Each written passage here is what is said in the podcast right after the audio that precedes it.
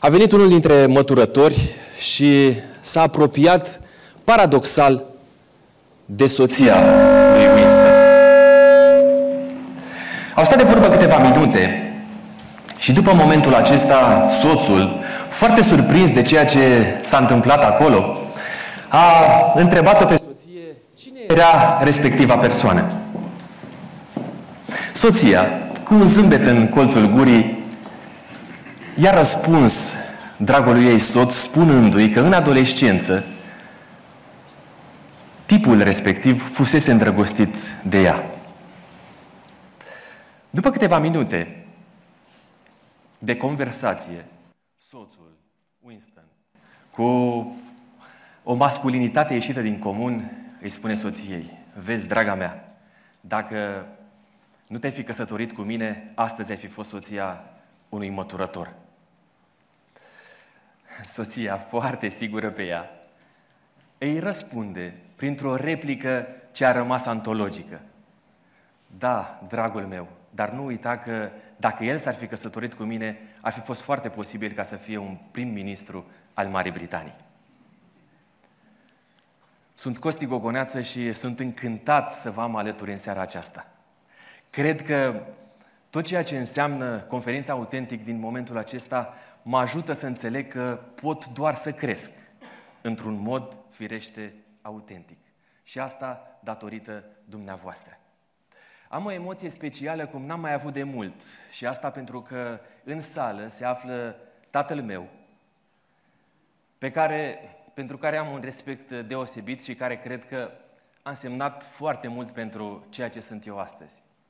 De asemenea, îi mulțumesc enorm soției mele care mă susține și a făcut posibil ca tot ceea ce se întâmplă în activitățile pe care le desfășor să primească dragoste.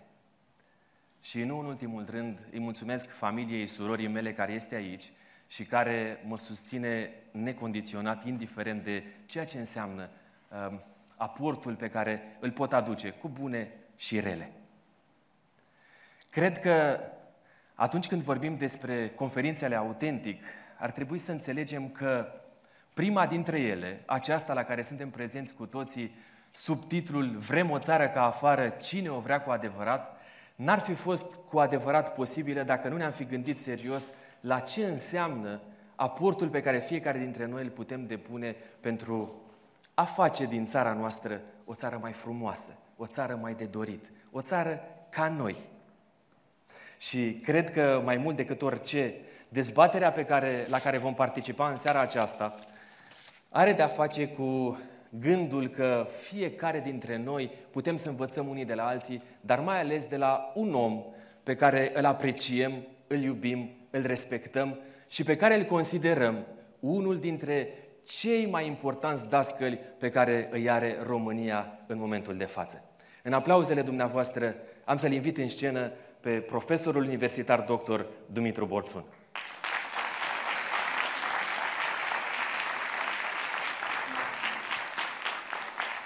Bine ați venit, domnul profesor! Mulțumesc Mă bucur să fim în seara aceasta împreună. Vă rog.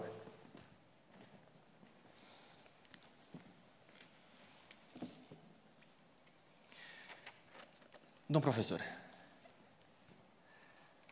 încep abrupt discuția noastră, dar mai ales am să vă întreb în mod special despre ceea ce simțiți dumneavoastră în momentul, în momentul de față, mai ales prin prisma a două experiențe pe care le-ați trăit.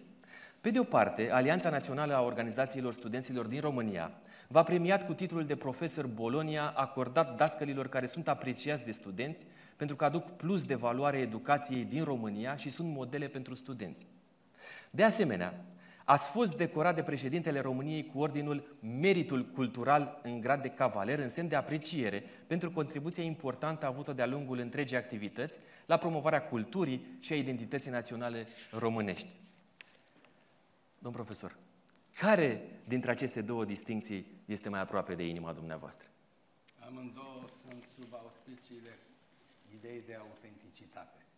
Pentru că ambele distinții mi-au recunoscut și mi-au premiat niște activități pe care le iubesc foarte mult. Activitatea de educație și activitatea de cercetare științifică.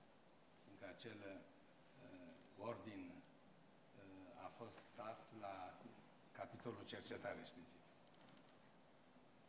Deci, să faci niște lucruri care îți fac plăcere, care te mobilizează, care îți permit să gândești liber, care îți permit să ai visuri, să visezi, să ai proiecte și să mai fii și recunoscut este un sentiment extraordinar.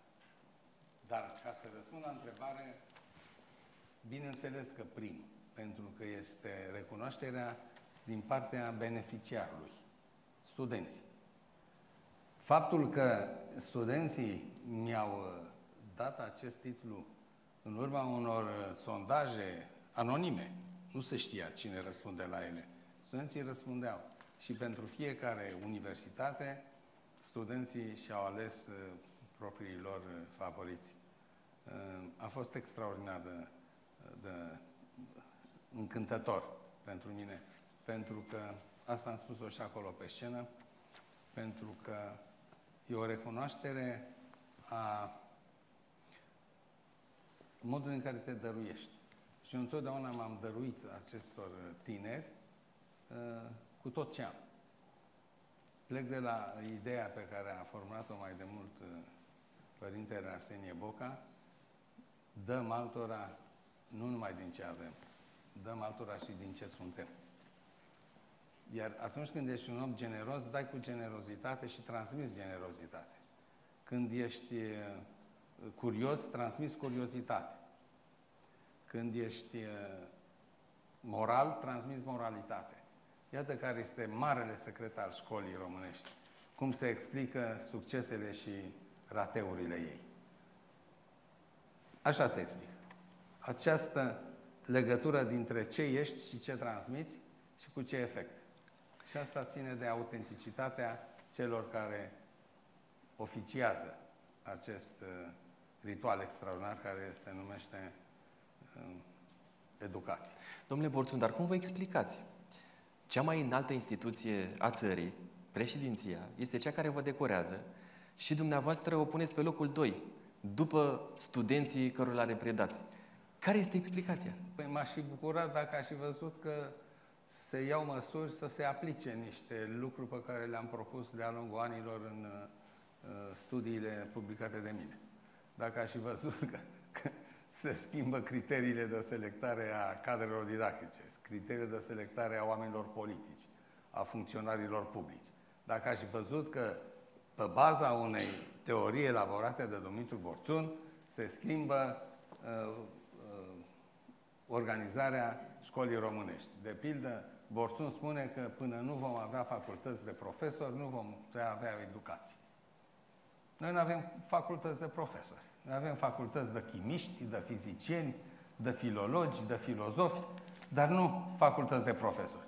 Iată de ce școala românească pedalează în gol. Așa, sunt unii care mai trag acolo, mai... dar nu prind, pentru că nu au cum să prindă dacă nu știu psihologia copilului. Psihologia copilului până la 8 ani, până la 12 ani, până la 15 ani, la 17-18 ani, adolescentului. Toate lucrurile astea presupun o cultură pedagogică și comunicare educațională și psihologia copilului și psihologie socială, că ai legătură cu familia și uh, legături, uh, psihologia cogniției, adică a cunoașterii, ca să știi cum pui o problemă, cum o formulezi și cum pui o întrebare și cum aștepți răspuns la ea. Toate lucrurile astea se învață în ani de zile de studiu, nu într-un masterat, care, la care să țin sau nu să țin orele. Și pleci cu diploma că ai masterat în educație și poți să predai. Și tu ai făcut uh, 3 sau 5 ani în fizică sau chimie. Deci, uh, am venit și am spus lucrurile astea, dar inclusiv în dezbateri publice, de față cu uh, diri, diriguitorii ai societății românești, oameni care sunt avut bani. Nu s-a întâmplat nimic. Și atunci de ce să mă bucur pentru premiul ăla? Pe de cealaltă parte, Pe să cealaltă înțeleg că parte, pe la studenți... văd. Da, văd efectele. Văd efectele. Am studenți foarte reușiți care lucrează în țară, care lucrează în străinătate, care au ajuns uh, mari cercetători, profesori la universități străine, care și-au dat lucrarea de absolvire cu mine și am cunoscut foarte bine și simt că au trecut prin mâna mea. Că știți că se spune, sunt mulți profesori care spun, Doamne, mi-au trecut mii de studenți prin mână. Nu e așa. Nu trec toți prin mână. Îți trec prin fața ochilor, eventual, în anfiteatru. Îți trec prin mână doar cei cu care lucrezi. Lucrezi la o lucrare de absolvire, la o teză de doctorat, acolo unde ai o colaborare strânsă care poate deveni tutoriat, parteneriat sau prietenie. Și asta e foarte, foarte important. Cu oameni de ăștia te poți mândri. Deci eu nu mă pot mândri, ca să fac o paranteză, scuzați-mă, nu mă pot mândri decât cu ceea ce fac foștii mei elevi și foștii mei și copiii mei. Spuneați unde, la un... unde am avut o contribuție. Unde n-am avut o contribuție, scuzați-mă, eu nu mă pot mândri cu victoriile lui Ștefan cel Mare. Și nici cu victoriile Simone Halep. Mă bucur pentru ea. Pentru că mi-e simpatică, dar la fel de simpatic mi-e și Djokovic, să știți. Sau Federer. Deci dacă îmi place ca jucătoare, ca sportivă, ca atitudine, țin cu ea. Nu pentru că e româncă, pentru că am depășit de mult tribalismul ăsta. E da noastră, domne. E româncă da noastră. Parcă am fi toți o familie și uh, relații de consanguinitate și ne mândrim unii cu alții. Eu nu pot să mă mândresc, dar acolo unde am avut o contribuție, cum e cazul studenților mei și copiilor mei, da, mă mândresc cu ei. Spuneați dumneavoastră o chestiune care ne duce și spre tema noastră, că o parte dintre studenții pe care i-ați avut și cu care ați lucrat, cu care ați avut o relație apropiată, sunt profesori la universitățile din lumea asta.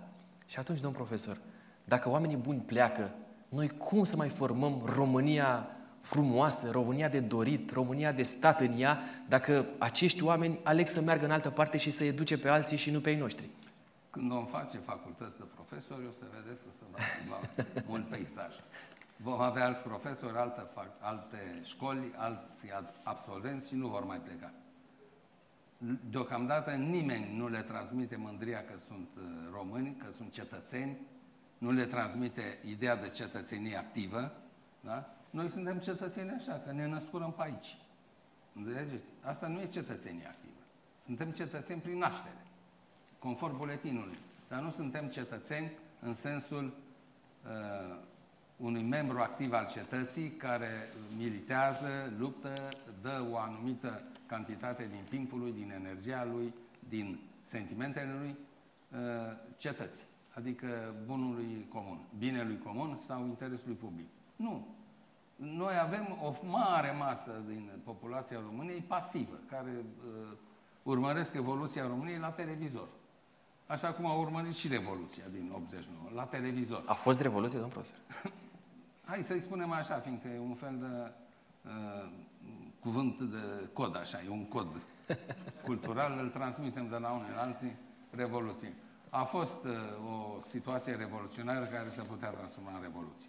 Revoluțiile sunt schimbări radicale și totale ale unui sistem. Poți avea revoluție științifică, poți avea revoluție tehnică, poți avea revoluție... Uh, revoluția cibernetică e o revoluție, pentru că a schimbat întregul sistem societal. Trăim într-o altă civilizație deja, cu un picior, suntem în civilizație informațională. Aia da, a fost o revoluție științifică-tehnică. Poate exista o revoluție culturală, poate exista o revoluție socială, dar când vezi că la vremuri, noi, la vremuri noi, tot noi, nu ai cum să spui că e revoluție. A fost o schimbare, o schimbare importantă. Mai credeți într-o revoluție pentru societatea românească? Nu, nu, în ziua de azi nu. Dacă e revoluție, doar o mascaradă regizată de marile puteri și botezată revoluție. Nu. Poate în termen mediu și lung să existe o trezire a societății civile, o organizare a ei și o instruire la nivel superior. Deocamdată, așa cum suntem, dormim în cizmele statului, nu avem cum să facem uh, o schimbare radicală. Văd că aveți o conexiune foarte frumoasă cu cei care au ales să fie aici la Dales împreună cu noi în seara da. asta. Mi-ar plăcea Vă foarte mulțumesc. mult să avem o conexiune și cu cei care ne vor urmări pe canalul de YouTube Autentic Podcast, pentru că noi filmăm în seara asta și ne bucurăm mult să-i salutăm pe aceia care vor fi cu noi acolo pe canalul de YouTube Autentic Podcast. Nu-i așa, domnul profesor? Nu, n-am văzut camerele. Care? Asta Acolo camer... și băieții și sunt aici da. prin uh, sală, așa că ne bucurăm din toată inima să vedem comunitatea, comunitatea autentic, ea prinde viață, prinde contur și avem o conexiune unii cu alții. Uh, cred că fiecare dintre dumneavoastră ați primit câte un pix cu marca Autentic Podcast, să-l țineți așa la suflet, la inimă și să semnați cu el și să scrieți doar actele importante, da? Să fie autentice, nu de, de altfel. Aveți dumneavoastră, ați fost la Autentic Podcast, nu? Da. Am povestit acolo despre dumneavoastră. Cei care nu ați văzut podcastul cu domnul profesor Borțun, vă invit din toată inima să intrați acolo, să vedeți și pasiunile și cum a copilărit și ce a făcut în viața asta până în momentul de M-a față. descusut cât a putut, că nu avea o temă care să-l oblige. Acum avem o temă. Foarte adevărat. Doresc să vă spun un lucru. La un moment dat o să avem și posibilitatea de a dialoga unii cu alții spre finalul dezbaterii noastre, așa că gândiți-vă bine la întrebările pe care le veți adresa, pentru că ele vor, vor fi și premiate. Două dintre ele vor primi uh, premii din partea prietenilor noștri de la editura Viață și Sănătate pe de o parte și de la uh, itgalaxy.ro, premii consistente care cu siguranță vor ajunge la dumneavoastră într-un mod de care vă veți folosi la maximum. Le-am aici cu mine, da, și una și pe una și pe, ce, și pe cealaltă aici pe, uh, pe masă pentru dumneavoastră special în ocazia asta. Domn profesor, haideți să facem un pas mai departe. O analiză bazată pe informații furnizate de Comisia Europeană, Eurostat, Institutul Național de, de Statistică, precum și date extrase din cercetarea sociologică Barometrul Tinerilor din România 2022, spune așa. Peste 60% din tinerii români consideră că România merge într-o direcție greșită și nu au încredere în, încredere în Parlament, Guvern și președinție, iar numărul tinerilor care părăsesc definitiv România s-a dublat în ultimii 10 ani. Vrem o țară ca afară. Nu este doar un slogan utopic al unor oameni rupți de realitățile din jurul nostru. Știți cum spun italienii? Non è vero, ma è ben trovato. Adică e bine găsit. E bine trovato. Ceva uh, nu fi adevărat, dar sună așa de bine că merită să o spui. Uh, vrem o țară ca afară, în primul rând rimează. da, adevărat că a fost o, un vers al unei piese sau da, are o origine ea, mai ea, veche. Ea vine dintr-un jargon mai puțin nobil, așa, uh, jargonul de pușcărie, unde se spune că a, ăla a ieșit afară, ăla uh, iar a intrat, e înăuntru, ei vorbesc așa interlopi între ei. Cel care intră iar în pușcărie este înăuntru. Și când uh, e liberat, se spune că a ieșit, e afară. Pe vremea lui Ceaușescu ne simțeam atât de bine în România că ne simțeam ca într-o pușcărie, pentru că nu aveam voie să ieșim.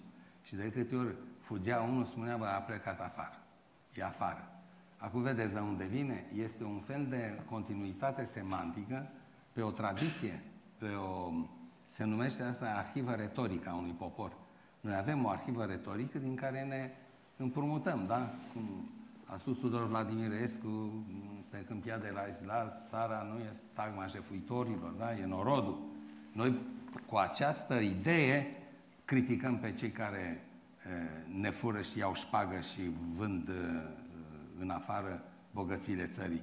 Pentru că îi asimilăm cu jefuitorii de care vorbea Tudor Vladimirescu. Asta înseamnă o arhivă retorică care nu numai că ne dă cuvintele la noi, ne învață să gândim. Învățăm să gândim în funcție de ceea ce am găsit în manuale, în cărți, în cărțile de povești pentru copii, de mici, formăm, ne formăm o astfel de imagine despre noi, despre țara noastră. Iată deci că vrem o țară ca afară, vine în continuitatea unor, unor exprimări, dar vrea să spună că vrem o țară civilizată, pentru că în afară nu se gândește la uh, țării uh, fostele republici sovietice, nu se referă la uh, țările din neapărat din jurul nostru, este vorba de țări care au parcurs în mod complet procesul modernizării. Ce înseamnă modernizare? Este un proces care începe în secolul XVII, începe cu Revoluția Industrială, prima dată în Anglia, pe urmă în țările de jos, pe urmă în, în Franța, America, revoluțiile, marile revoluții care au schimbat societatea feudală într-o societate modernă. Deci modernitatea înseamnă industrie, înseamnă urbanizare, înseamnă trecerea unor mase imense de oameni de la țară la oraș, înseamnă o gândire mai abstractă, pentru că relațiile dintre oameni nu mai sunt relații de rudenie și de vecinătate, sunt relații abstracte între manageri și executanți, între uh, producători și consumatori. Există o relație abstractă pe care o numim relație de piață între cerere și ofertă. Ori un țăran nu poate gândi lucrurile astea. De-aia Moromete nu înțelegea ce au cu el. Zicea, iar vine foncirea, iar vine. Dacă n-am, n-am, ce să vă fac? N-am. Dar el gândea la nivelul ăsta al unor relații concrete, fără să înțeleagă uh, relațiile alea abstracte. Alea se învață la oraș și se învață în două, trei generații. Înțelegeți care e procesul de modernizare? Este un proces greu pe care țările din Occident au trecut uh, uh, cu câteva secole în urmă, au participat la marile descoperiri geografice, au participat la colonizarea Americii și altor zone, au avut imperii coloniale din care și-au extras uh, foarte multe bogății. Le vezi acum uh, sublimate în opere de artă în diferite muzee ale lumii.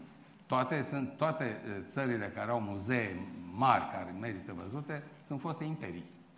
Sunt foste imperii coloniale sau imperiul țarist. Că ăsta e ermitajul, este pușculița lor de, de opere de mare valoare luate din toată lumea. Iată de ce vă spun că uh, modernitatea este o epocă pe care noi am uh, ratat-o pentru că am întârziat.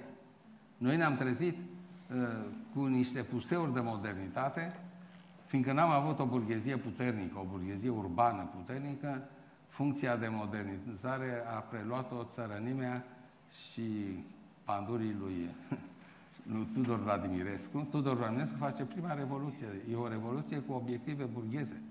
E o revoluție care propune desfințarea Iobăgiei. Horea, în Ardeal, propune desfințarea Iobăgiei cu câțiva ani înainte de Revoluția franceză. Vă dați seama cât, era, cât erau de vizionari? Uh, Tudor Vladimirescu vorbește de independența țărilor române în raport cu poarta. Deci toate obiectivele erau de natură modernă, numai că nu avea subiectul istoric care să facă toate obiectivele astea, adică o burghezie puternică. Aveau niște târgoveți pe care îi numeau în epocă uh, surtucari. Purtau surtuc, adică nu să mai... sau haine nemțești, cum se spunea în, uh, în Ardeal. Numai și în Moldova. Nu mai uh, n-am avut uh, o dezvoltare. Iată când zicem vrem o țară ca afară, vrem o țară, o societate modernă. O societate care a parcurs procesul de modernizare și acum stă pe alte pirostri, are alte temelii. Ori noi, și de aici vreau să vă spun, scuzați că mai spun un lucru, fiindcă mi se pare important să înțeleagă uh, cei care au venit și au mai dat și un ban pentru a ne asculta. Chiar vreau să vă spun lucrul ăsta. Sunt două mari iluzii cu privire la evoluția României. O iluzie că dacă apăsăm pe, pe pedala accelerației, prindem viteză mai mare și ajungem pe alții din urmă.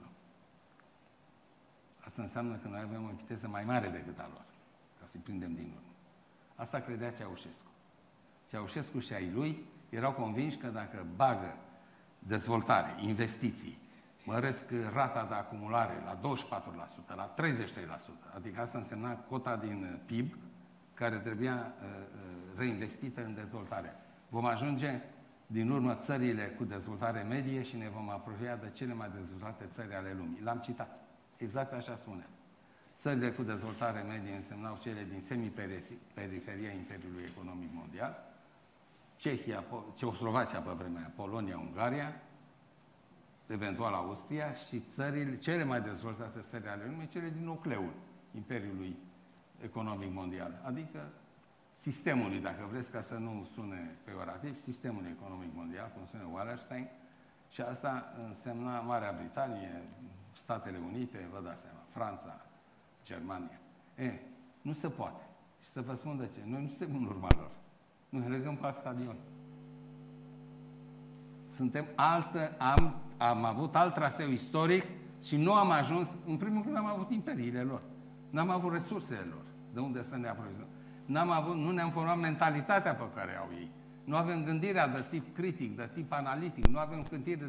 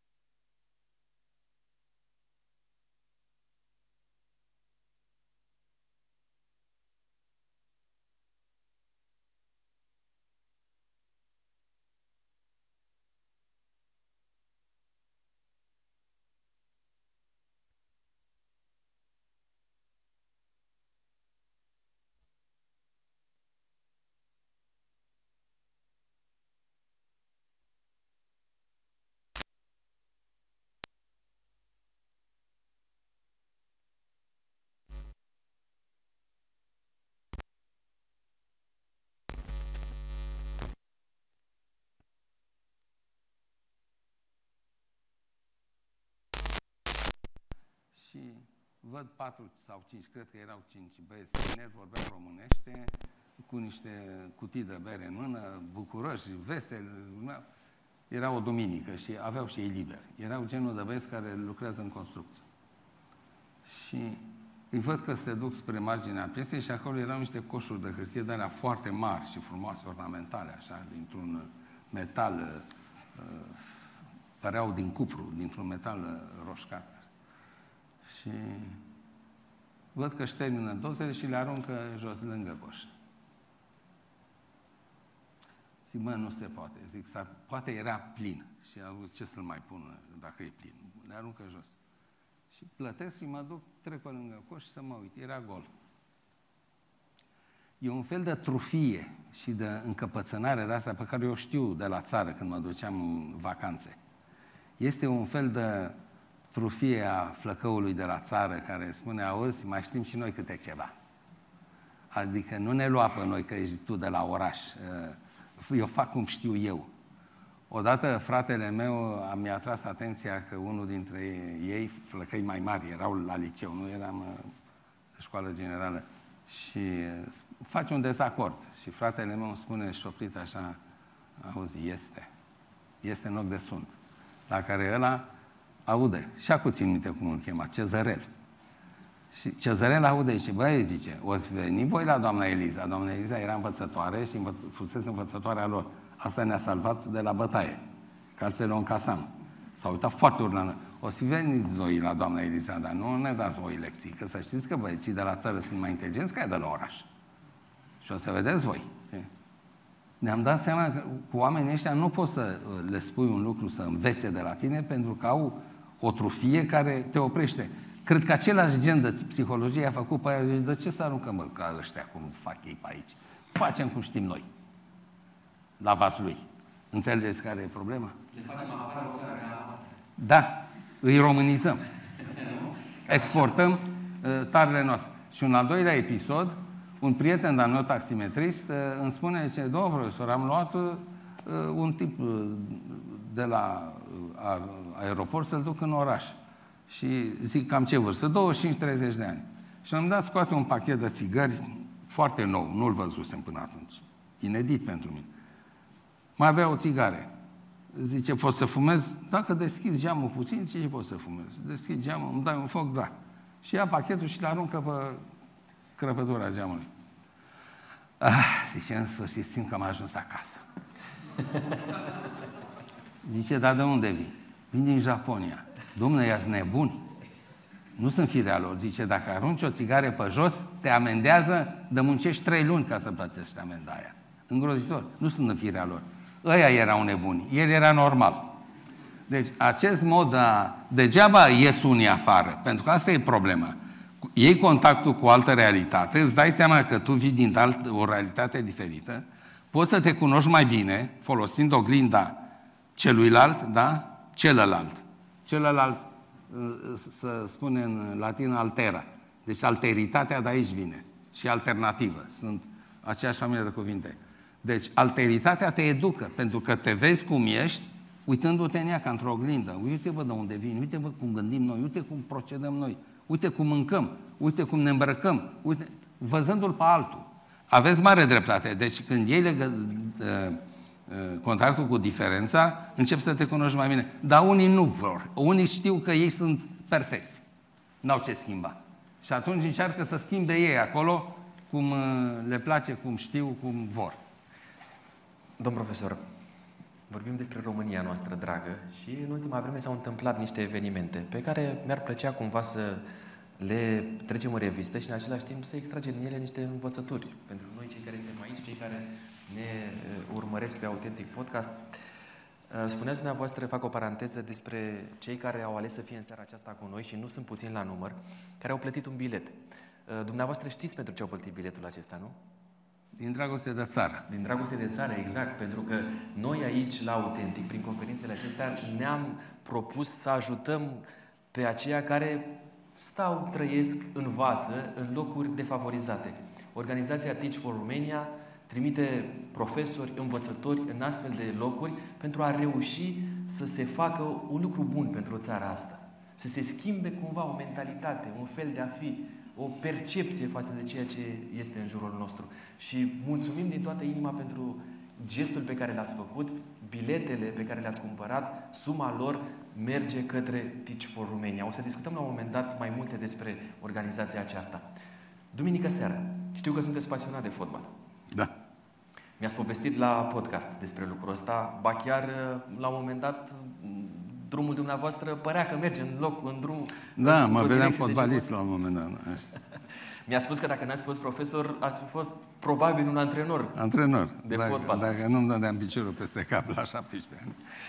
Uh, duminică seară, o premieră în istoria fotbalistică a României, minutul 26 al partidei dintre Sepsi Sfântul Gheorghe și Universitatea Craiova 1948, arbitrul Andrei Chivulete a decis să oprească definitiv jocul din cauza scandărilor xenofobe. Ce spune, domn profesor, incidentul ăsta despre nația noastră? Și vreau să mai dau un element. Jurnaliștii, băieți deștepți, au făcut o statistică cu componența celor două echipe. Știți că la Universitatea Craiova joacă mai mulți străini decât uh, la Sepsi oh, da, da, da, da. Sunt cumpărați jucători străini. Cum facem și Sepsi, Sepsi Sfântul Gheorghe are mulți jucători români. Dar ăștia au știut să strige afară, afară cu ungurii din țară. Este exact ce am auzit când am fost cu fiul meu, el avea vreo 17-18 ani, uh, și am mers la un meci de hockey între Steaua și uh, clubul din Miercurea Ciuc. Hockey pe gheață la patinoarul 23 august, din complexul Ia Manoliu. Și mergem, vedem în meciul, uh, tribune arhipline și la un moment dat au început să strige steliștii afară, afară cu gurii din țară. M-am uitat la Vladimir, el la mine și am ieșit amândoi. Ne-am înțeles din priviri. Și n-am mai călcat pe acolo. Pentru că am înțeles că ori de câte ori vine o echipă din uh, Harkov, din zona asta, Harkita Covasna, uh, reacția va fi aceeași. Și atunci, sigur că am discutat și cu Vladimir, uh, episodul de atunci n-am mai călcat la meciuri de hockey, ne-a trecut, dar vreau să vă spun că asta ține de ce vorbeam adineauri, de de faptul că suntem un popor crud. Avem stadii de evoluție. Unul dintre marii uh, savanți ai secolului 20 s-a numit Jean Piaget. Piaget este cel care a făcut pentru prima dată cercetare experimentală în psihologie. Până la Piaget, psihologia era o disciplină mai mult speculativă. Se baza pe niște uh, axiome date de filozofi. Dacă ați văzut uh, cartea lui Gustave Le Bon, uh, psihologia mulțimilor, știți la ce mă refer. El compară acolo mulțimile cu femeile, că sunt capricioase, că sunt schimbătoare. Spuneți-mi, dacă asta e știință. Că femeia e, e, să impresionează ușor, așa sunt și mulțimile. Aia nu era știință. Fiindcă nu făcea nicio măsurare, măsurătoare de tip obiectiv cu unități de măsură acceptate de uh, toți oamenii de știință. E, Piaget a făcut așa ceva cu o imaginație experimentală uluitoare. Și acum, când citești cărțile lui, te, nu-ți vine să crezi cum l-a dus mintea să facă niște experimente ca să vadă cum gândește un bebeluș și care sunt structurile de gândire ale unui copil mic până la adolescență. Și scrie o carte fundamentală, foarte importantă pentru tot secolul 20 în știință, Psihologia inteligenței, unde arată că inteligența noastră a oamenilor evoluează pe niște etape nu poți să vorbești cu un copil despre niște lucruri care depășesc stadiul lui de inteligență. De-aia vă spuneam că profesorul trebuie să fie pregătit ca să știe cu cine vorbește. Că dă, dă rateuri, spune lucruri hazoase și copiii în loc să-l asculte cu respect încep să râdă. Fac ochiul pe la spate și mai au puțin și pe urmă îi, îi pun pioneze pe scaun. De unde vine toată treaba asta? Din faptul că îi se zizează că e un tip uh, care nu se pricepe la ce are de făcut. Deci, psihologia inteligenței asta spune că sunt niște etape. Una dintre structurile cognitive prin care copilul cunoaște lumea se numește egocentrism. Adică ego, eu, centru lumii. Pe românește se spune buricul pământului. Eu sunt în centrul lumii. Ce înseamnă asta? Că eu văd lumea din perspectiva mea și atât. Ăsta e copilul, n-ai ce faci. Ce perspectivă să mai aibă? El vede, vezi lumea, o evaluezi doar din perspectiva ta. uh, îi spui că e bine ceva, că e rău, că e frumos, că e urât, doar din perspectiva ta. Nu poți să te pui în locul altuia. Nu, asta se educă în timp și devine posibil la o vârstă mai înaintată. Dacă vă uitați la copiii mici de la un loc de joacă, cum să ciognesc între ei, parcă sunt niște bile de alea care n-au nicio conștiință. Să luptă între ei, să calcă pe picioare, încep să plângă, bâzie, își iau jucările unii altora și așa mai departe, își dau cu ele în cap. De ce? Pentru că ei nu pot construi o relație cu celălalt. Pentru că nu se văd în el uh, în varianta lor umană. Eu văd în tine umanitatea mea și atunci putem să colaborăm. Sunt prea mici. E, Jean Piaget spune, pe bază de studii experimentale, că un copil crede că luna se ține după el până la 12 ani. Deci până la 12 ani e normal să crezi asta. Până când îți dai seama că există niște raporturi obiective pe care tu nu le știai și că asta e o iluzie optică și luna nu are treabă cu tine. Vă dați seama că sunt oameni care ajung la dânși bătrâneți și cred în continuare că lumea se învârtește în jurul lor? Și că noi ceilalți suntem niște elemente de decor ca să evolueze ei pe scena lumii? Ole? Vă puteți închipui? Îi vedeți. Îi aveți șefi sau colegi la serviciu. Îi aveți profesori în școli și în facultăți. Îi aveți în casă, părinți. Sunt oameni egocentrici, care n-ai pentru că ei n-au terminat procesul de evoluție psihologică. Au rămas cu dezvoltarea personalității, vorbim de personalitate, concept global. Deci nu vorbesc că ești bun, că ești inteligent, că știi IT, că te-au angajat aia la, uh, în Valea Siliciului. Da, te cred. Are 8.000 de dolari pe lună. Bravo! Dar el, ca structură de personalitate, e pe la 16 ani. Ați înțeles care e problema? Psihologii numesc asta sistemul psihic general este tot ce înseamnă și memorie, și imaginație, și responsabilitate, și moralitate, și inteligență, și uh, uh, plasticitate mentală, toate lucrurile astea, curiozitate epistemică, toate intră în sistemul general. Toate astea sunt lăsate în urmă și s-a dezvoltat în mod anormal o anumită uh, capacitate. Nu știu, de a construi case, de a proiecta locuințe. Și în alte locuri gândesc ca un adolescent. Deci de-aia vă spun că școala trebuie să facă mult mai multă educația omenescului. Noi nu, noi nu avem în școală uh, educația omenescului. Nu avem învățământ fără educație. Și ce face școala românească? Îi pregătește pe copii pentru următorul examen. Atât.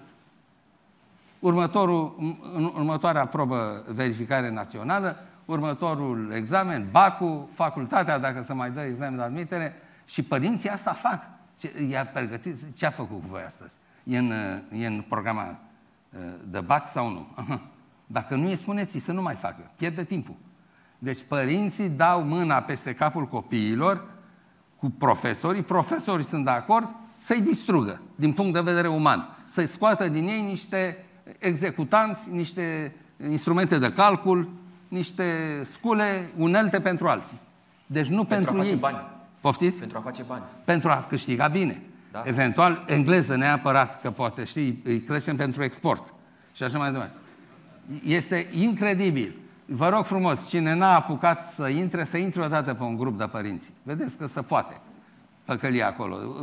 Rugați unul care are parola, să vă las unul să vedeți. Să vedeți acolo câtă vastă incultură pedagogică. Ce gândire primitivă. Și de regulă, enunțurile sunt îndreptate împotriva școlii, împotriva profesorilor. Sunt foarte jigniți în narcisismul lor, copilul meu nu primește ce trebuie. Și mai sezezi un lucru pe care l-am auzit de la cercetătorii de la Educația 2000, este un ONG care a făcut studii serioase pe școala românească. Școala e un teren de luptă pentru putere între familii. Pe urmă, între copii și profesori, Adică, băi, care pe care? Ia să care e mai tare aici? Eu sau voi? Și încep să escaladeze conflicte numai din ambiție și din aceste reacții de prestigiu pe care le au profesorii. În loc să vezi în copilul ăla un partener pe drumul cunoașterii, pe drumul autocunoașterii, pe drumul lămuririi de sine, pe drumul conștientizării, fetele să capete o conștiință de gen că vor deveni femei, băieții să capete și o conștiință de gen că vor deveni bărbați, și că vor avea anumite responsabilități, să înveți ce ce înseamnă devenirea umană și ei să spere, să aspire. Știți cum spunea uh, uh, Saint-Exupéry? Și dacă vrei să construiești o corabie, nu e suficient să uh, strângi materiale, să organizezi șantierul și să angajezi oameni, să-i pui la muncă. Important e să-i faci să iubească nemărginirea mării. Și ce corabie ți iese? Asta înseamnă să educi omenescul din copii. Nu avem o școală pentru așa ceva. Dacă ai schimbat de mâine uh, programa, n-are cine să predea așa ceva. Dacă am introduce etică în școală, n-are cine să predea etică. S-a introdus uh, ora de religie, o predau niște oameni nepregătiți care nu pot pre, uh, preda morala creștină. Predau obiecte de cult și ritualuri. Asta se întâmplă. Nu are cine să predea anumite discipline. Gândire critică, comunicare, s-a făcut, s-a introdus până la urmă la presiunea unor factori, inclusiv Asociația de, uh, Română de Relații Publice, uh, comunicarea în curriculum uh, școlar. Știți ce fac, au, au făcut profesorii cu ei? Au transformat-o într-o oră de lectură, de teoria lecturii și de gramatică. Adică predau tot ce știu ei. Nu, nu au zis, băi, dar învățați-ne, trimiteți-ne la niște cursuri de comunicare, să facem niște masterate. La facultățile de comunicare nu. Ei predau gramatică și au bifat că fac comunicare cu copiii. Deci, ă, nimic nu este mai, mai ă, să știți, ă, niciun sector profesional, niciun corp profesional, profesional nu e mai mai conservator decât corpul profesoral. Cum vă explicați din școli? Pentru că nu vor să uh, iasă din spațiul de confort, să învețe lucruri noi. Ei sau sistemul? Păi sistemul îi încurajează. Dacă sistemul a dat ani de zile gradul 1, gradul 2 pe niște uh, făcături de lucrări compilate și plagiate și asta, și știu profesori care așteptau inspecția de grad și preocuparea lor principală era meniul și de unde procură brânză și ouă pentru masa. Deci principala preocupare era masa festivă. Nu era ce fac cu copiii ăia în fața uh, profesorului. Iar profesorii erau niște vedete de-astea din mediul universitar, autori de manuale, eu pe unii îi cunoșteam uh, personal, i-am văzut, uh, i-am avut profesori în facultate și uh, veneau și să uitau în altă parte. În loc să spună, doamnă, n-ai ce căuta în învățământ. Dumneata nu te uiți în ochii copiilor. Ce cauți aici? Deci nu a existat exigență pe vremea lui Ceaușescu, pe vremea lui Ceaușescu s-a rupt relația elev-profesor, când i-au trimis la uh, cules cartofi. Eu mergeam cu studenții mei la cules sfeclă, în țara Făgărașului, că eram asistent la Brașov. Și mergeam călare pe niște uh, saci acolo, niște camioane, ne țineam unii de alții. Ce autoritate mai ai tu ca profesor în fața unui anfiteatru plin când ei s-au ținut de tine în camion. Înțelegeți ce spun? Astăzi... Vă spun că această criză a școlii românești a început de mult, dar nu o vedeam. Că ne confundăm cu ea. Noi înșine suntem partea problemei. De aceea am venit să vorbesc în fața noastră, ca să vă ajut să deveniți partea soluției. Să gândiți soluții, să gândiți, să visați nemărginirea mării, nu confortul. De atunci până astăzi au trecut uh, mai bine de 30 de ani. Da. Păi ne reproducem. Reproducem. și cei care sunt promovați în continuare sunt promovați după chipul și asemănarea celor de dinaintea lor. Adică e o continuitate minunată. Dacă am avea peste tot continuitatea asta, de aia vă spun. Uh, greu de făcut o revoluție. Pentru că noi avem nevoie de o revoluție. Adică avem nevoie de facultăți pentru profesori, cum au uh, prietenii noștri din Republica Moldova. Știți cum au la Chișinău? Au universitate pedagogică, au universitate tehnică, universitate artistică, universitate a economică, nu-i spune așa, îi spune tot Academia de Științe Economice. Rest, toate sunt universități pe domenii. Universitate tehnică, adică Politehnica, universitate pedagogică, scoate profesori. Noi nu, noi facem știință. Adică noi producem doar cercetători pentru, pentru Academie. Nu, noi trebuie să producem profesori. Și în al doilea rând, școala părinților. Eu cred că nu trebuie să existe o școală într-o țară ca România. Poate în țară ca Finlanda sau ca Suedia nu e nevoie. În România e nevoie de o școală în paralel. Școala părinților. Ăștia ceaușiștii mirosiseră ei ceva, că nu, am avut uh, mari, pe lângă ingineria care predau turnătorie la sectoarele calde în Politehnică da? și făceau pe ministrii culturii și ministrii învățământului. Am avut, deci mă refer la Suzana Gâdea, la Ion Teoreanu, oameni care veneau din Politehnică și erau puși în fruntea învățământului românesc. Am avut și oameni extraordinari, cum a fost Mircea Malița. Un mare gânditor, un mare matematician, care a lăsat urme în istoria matematicii, da? artificiul de calcul Malița, care a scris cărți de filozofie, de eseuri filozofice, da? Edera, Zidul și Edera și alte cărți, a publicat o carte, Limitele, Procesul fără limite al învățării, care a apărut în colecția Clubului de la Roma. Vă dați seama ce om a fost ăsta? L-au mai trimis și ambasadorul României la ONU. Comuniștii. Acest om, te lăudai cu el, a fost ministru învățământului. E, sub astfel de conduceri am avut niște planuri de învățământ bune, corecte care se zizau, de exemplu, uh, educația prins pentru munca tineretului. Mi se părea de asta, ah, chestii comunistă. Acum dau seama că știau ce fac. Aveau dreptate. Dumneavoastră vedeți ce e în jurul nostru? Că ăștia tinerii nu mai vor să muncească, nici nu le trece prin minte. Că ei nu știu cum să facă easy money. Bani cât mai mult și cât mai ușor și când, acum.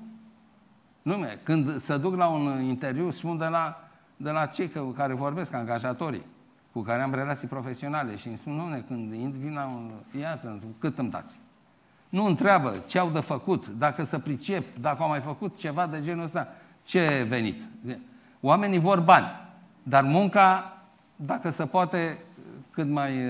Deci, de-aia vreau să vă spun. O cercetare făcută de mine în 85 la Brașov pe studenții, pe 4.000 de studenți. Mi-e și rușine să vă spun. Eșantionul a fost la scara 1 cu 1. 4.000 de studenți la TCM, 4.000 de subiecte am avut. Cred că nu mai există un caz, știți de ce? Eșantioanele de lucru sunt reprezentative. Sigur. Statistic. Nu ei toată populația. Dar TCM-ul avea jumătate de Universitatea Brașov. 4.000 de studenți. Și dacă tot eram asistent pe acolo și puteam să fac uh, treaba asta, am aplicat la, la uh, seminarii chestionar. Și am ajuns la concluzia că principala lor dorință pentru un loc de muncă era um, supraveghere uh, cât mai slabă din partea superiorilor. Pe locul 2, să fie muncă uh, frumoasă, curată, să nu se murdărească. Erau multe fete. Vreau muncă curată. Pe locul 3, posibilitatea de a ieși în străinătate, adică afară. Și pe locul 4 era venitul. Nu să vă dați seama ce tineret aveam în anii 80.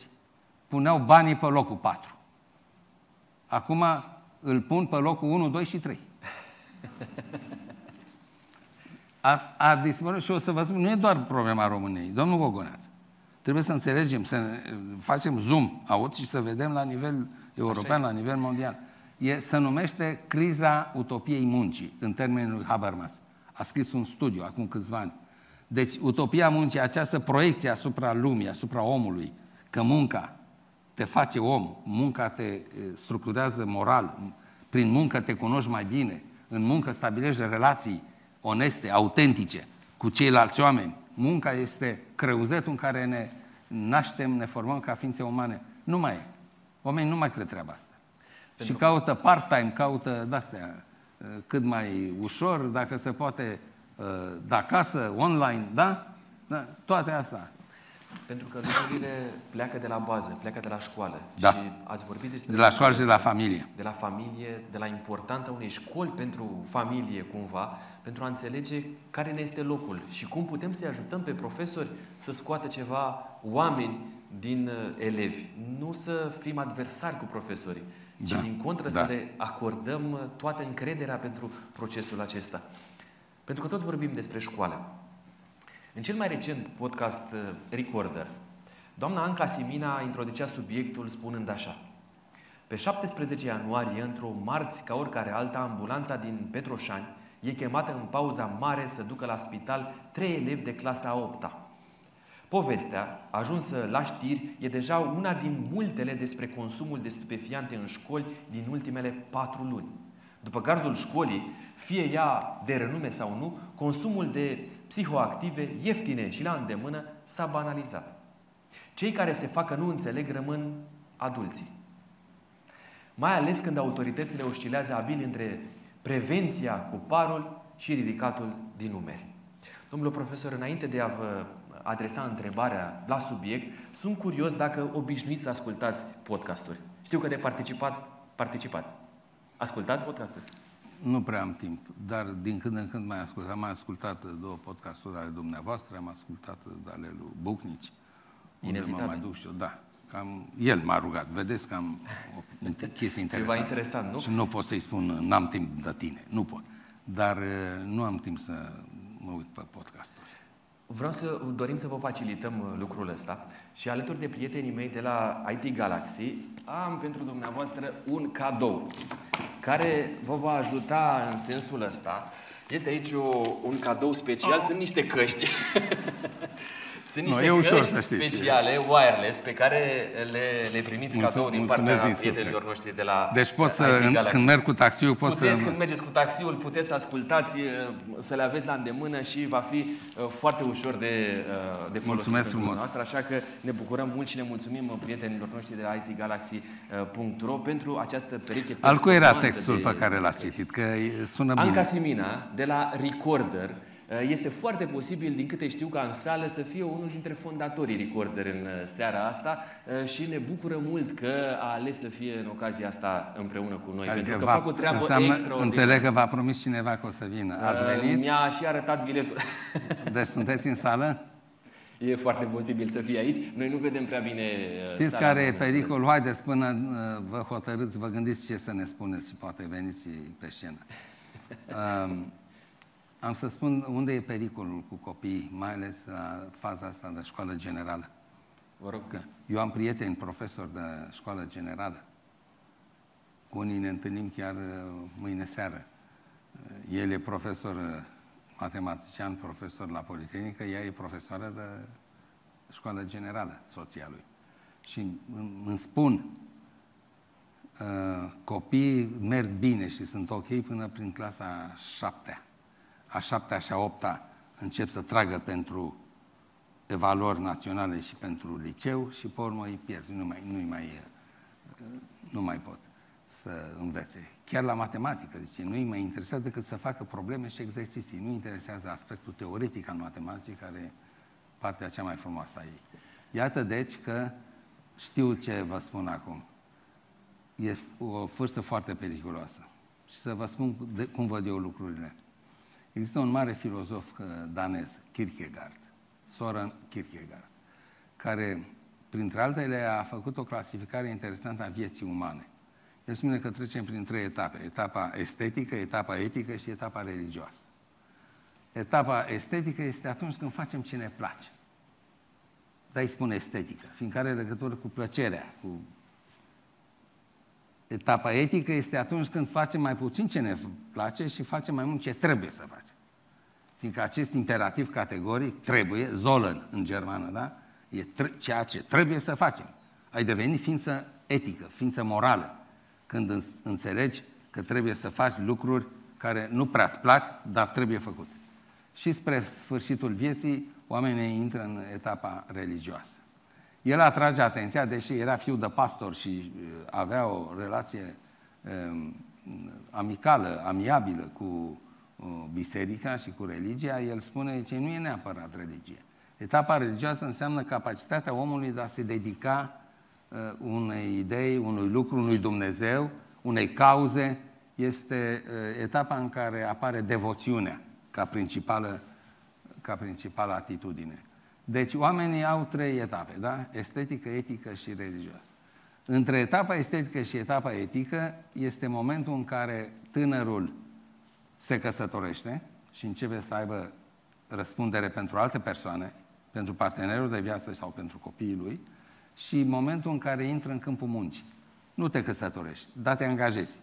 Și atunci constați că ai colegi stânga-dreapta și ai șefi în sus, pe verticală. Ăștia au niște așteptări de la tine. Tu ce ai dacă ești om normal? Îți place să-i dezamăgești sau vrei să nu-i, dez- să nu-i dezamăgești? Și acești oameni devin surse de obligații morale. Așa ne transformăm în ființe morale.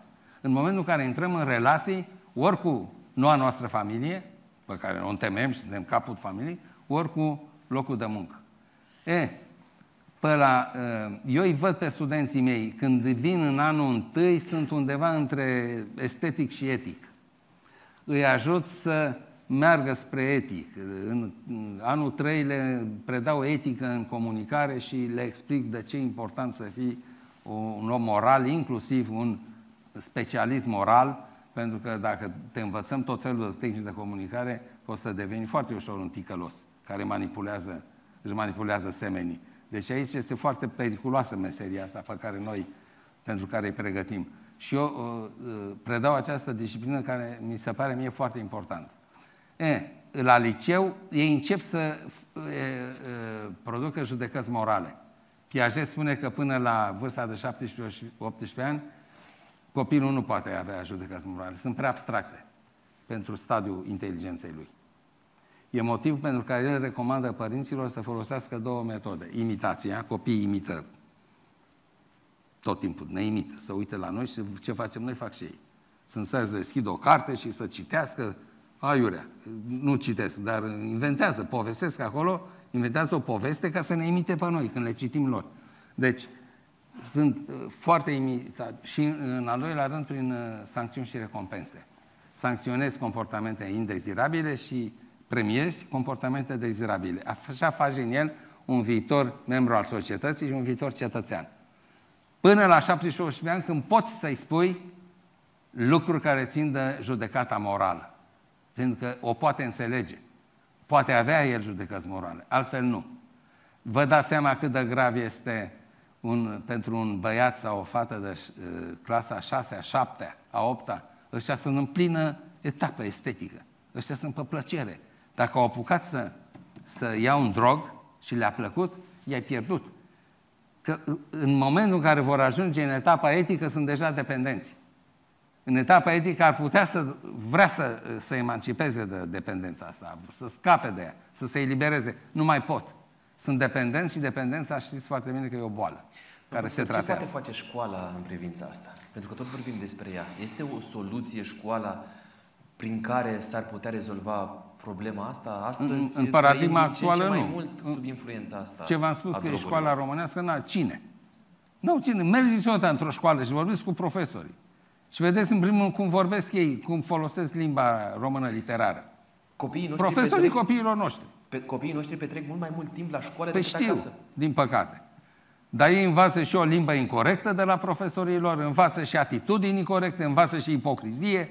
Păi când îți vezi profesoara care predă cum n-a mai predat niciodată, fiindcă are inspecție, și după aia uh, revine la obiceiurile ei și uh, predă sau nu predă, mai mult ascultă, înțelege ce spun? Când dirigintele, în loc să facă discuții morale cu copilul, uh, face engleză sau probleme de matematică, copilul nu vede că ăsta nu face ce trebuie. Deci îi învățăm apucături rele și obiceiuri proaste din școală, ca să nu mai zic din, fa- din familie. Că în familie, câte mame n-au venit la mine când eram profesor de liceu, cei patru ani, după aia ca asistent, domn profesor, toată viața i-am spus să învețe că pentru el învață, mai dați o șansă, adică să mai vin o dată să mai dau corigența cu el. Sau...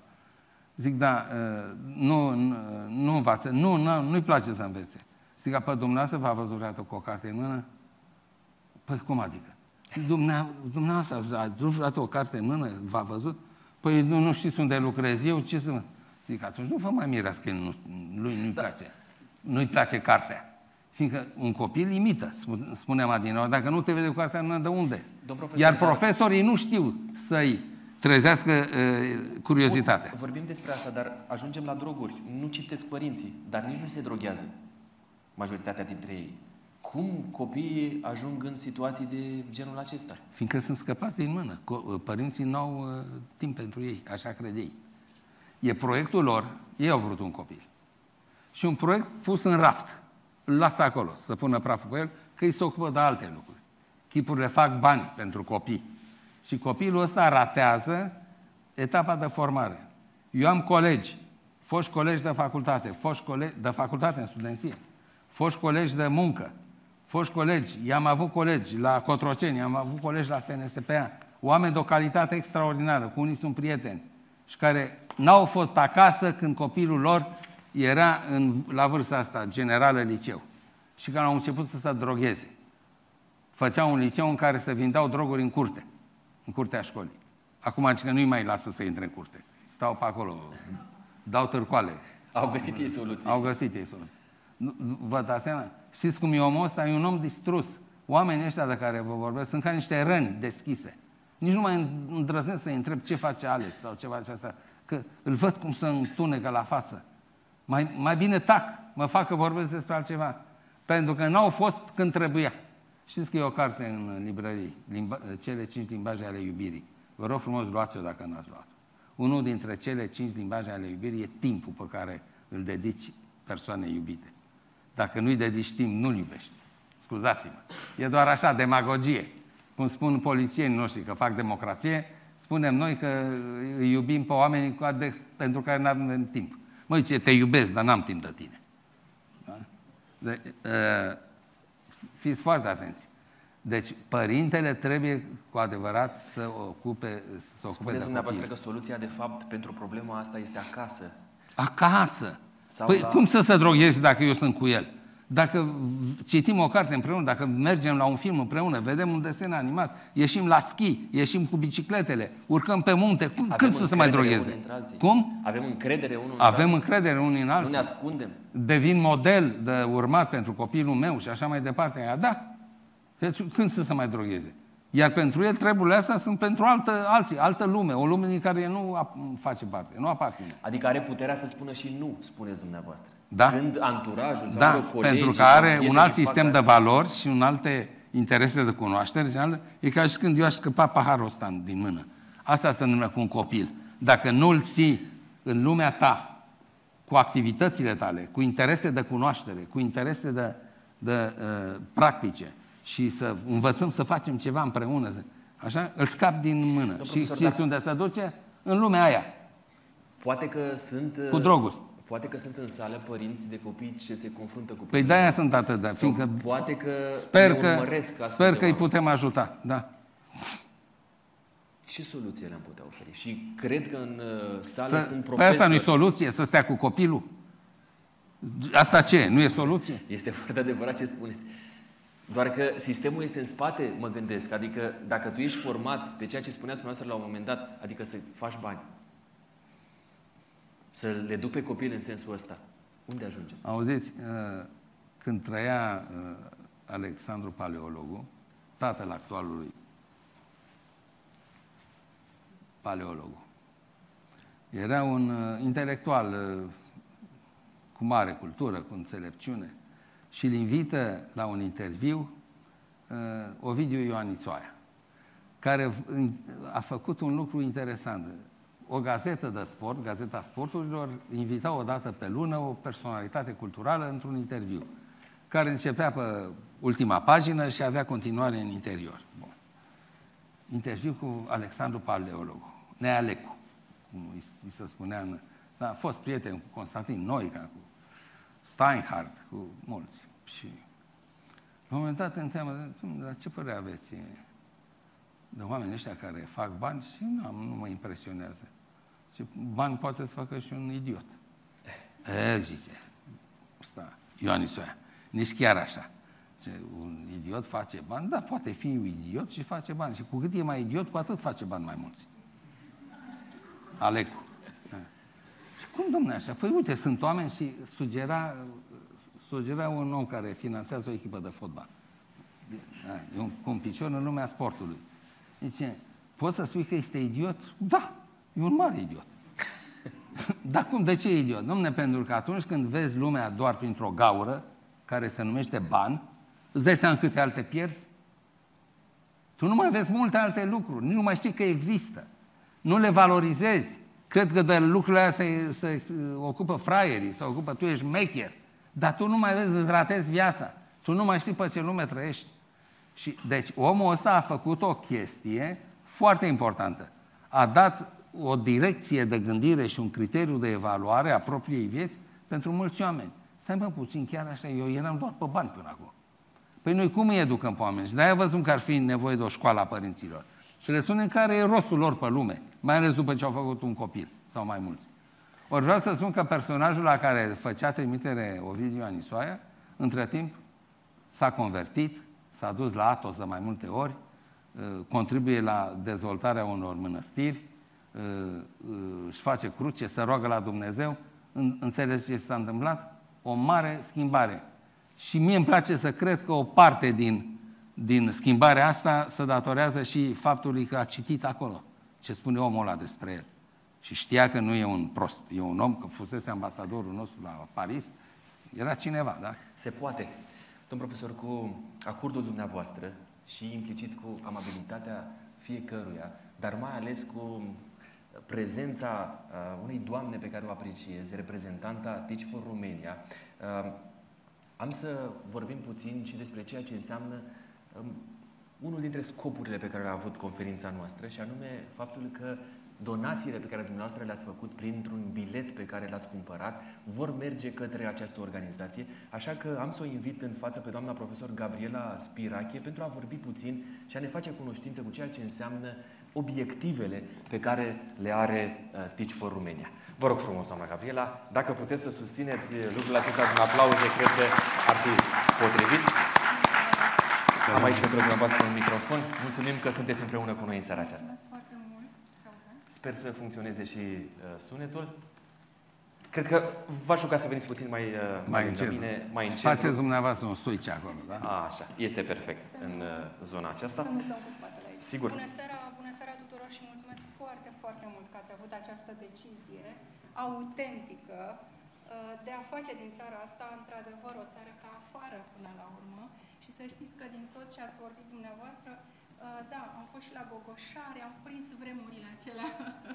Uh, referințele sunt, sunt într-adevăr foarte importante pentru că ceea ce lipsește în sistemul de educație este tocmai această viziune. Viziune pe termen lung, așa este.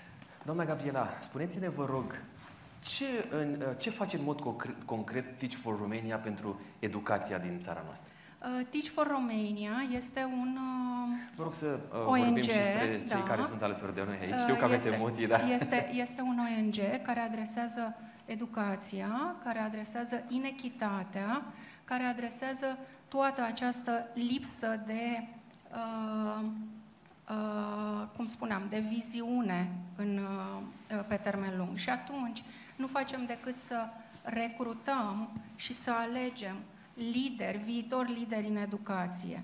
Iar la momentul acesta trebuie să vă spunem că avem deja 10 ani, 10 ani de tici, recrutăm a 10-a generație de profesori uh, și îi pregătim... Trebuie neapărat să aibă o facultate de profil uh, sau o profesie în uh, zona aceasta să fie am să, vă spun că, am, să vă spun, am să vă spun că suntem la momentul acesta în jur de 120. Haideți să mergem spre centru, spre lumină. Da, da, da. Uh, suntem, uh, suntem, suntem 120 în program și încă în jur de 220 care au trecut prin acești doi ani de program. Nu, nu trebuie să avem o facultate în mod special, avem mare nevoie de, uh, de, de facultățile de profesori. Asta încercăm să facem prin educația și prin programul pe care noi îl oferim copiilor ne uităm la ceea ce se numește abilități sociale și da, încerc să, tocmai pentru că... Să supliniți facultatea care nu există. Care nu există. Nu, nu trebuie să fie o, o, o facultate, adică nu trebuie să fie pregătiți în mod specific pentru, pentru a deveni pentru a deveni Știu profesor. că printre cei care au intrat în program au fost uh, corporatiști, uh, oameni care pentru o vreme au fost nișați și au zis vrem să ieșim de aici și să ajutăm uh, nu știu, pe copiii din mediul Păi probabil că au intrat în etapa aceea religioasă, ă, aceea în care vrei să faci... Să faci bine, nu Să așa? faci bine, da. Ce trebuie să aibă neapărat un astfel de om pentru a intra în Teach for Romania? Motivația de a vedea potențialul în copii, de a le ă, de a da ceva și celor care sunt cu adevărat în, în risc de sărăcie, tocmai în acele comunități în care nimeni nu merge până la urmă. Uh, e, e vorba de o motivație și o de determinare personală pentru asta. Uh, vă spun dumneavoastră celor care ne urmăriți pe YouTube, dar și dumneavoastră celor care sunteți în sală, uh, că atunci când vom posta discuția noastră pe canalul Authentic Podcast, o să vedem și un clip Teach for Romania, o poveste de viață de ceea, uh, o poveste profesională, de fapt, despre ceea ce înseamnă Teach for Romania, um, astfel încât să fie cât mai relevantă pentru noi. Spuneți-mi, trei locuri cele mai vulnerabile din țara asta, unde sunt profesori um, angrenați în organizația sau susținuți de organizația Teach for Romania. Dacă veți intra pe site, la noi pe TICI, pe site-ul Teach for Romania, veți vedea că acoperim 27 de județe până la momentul acesta și zicem noi că ne adresăm către 200 de, 20 de mii de copii. Asta, uh, asta, asta estimăm uh, prin profesorii pe care avem în program și prin uh, alumni. Cred că Moldova e una din zonele pe care cumva încercăm să, să, să, le, să le ridicăm. În zona de sud, nu suntem în, în București, în zona de sud a Bucureștiului și cel mai probabil că anul acesta vom intra și în partea de, de Oltenia. Vă mulțumesc mult de tot pentru tot ceea ce Eu faceți pentru, pentru și să tot. aveți succes. Domnul Guvernează, poate, poate dați celor din sală un link se poate Teach for Romania. Teach for Romania, da, și va apărea probabil. Da, sigur, noi o să deci dăm toate teach de la teaching, da? Teach for, for Romania. Exact. Punct. Ro? Ro. Da. Ah, bun. Mulțumesc tare mult. Domn profesor trebuie să-și facă meseria până la capăt, nu așa? O tablă pe care să fi scris. Vă mulțumim mult, mult de tot. Îmi permit să vă strâng mâna în numele tuturor celor care sunt aici. Eu, să aveți eu grijă de tot ceea ce faceți, să o faceți la nivelul per cât mai performant. Domn profesor, mă întorc la dumneavoastră cu o ultimă parte a discuției Aoleu, noastre. Nu, până la ultima parte. Vă rog. Ați văzut ce pot face unii, sunt tot români.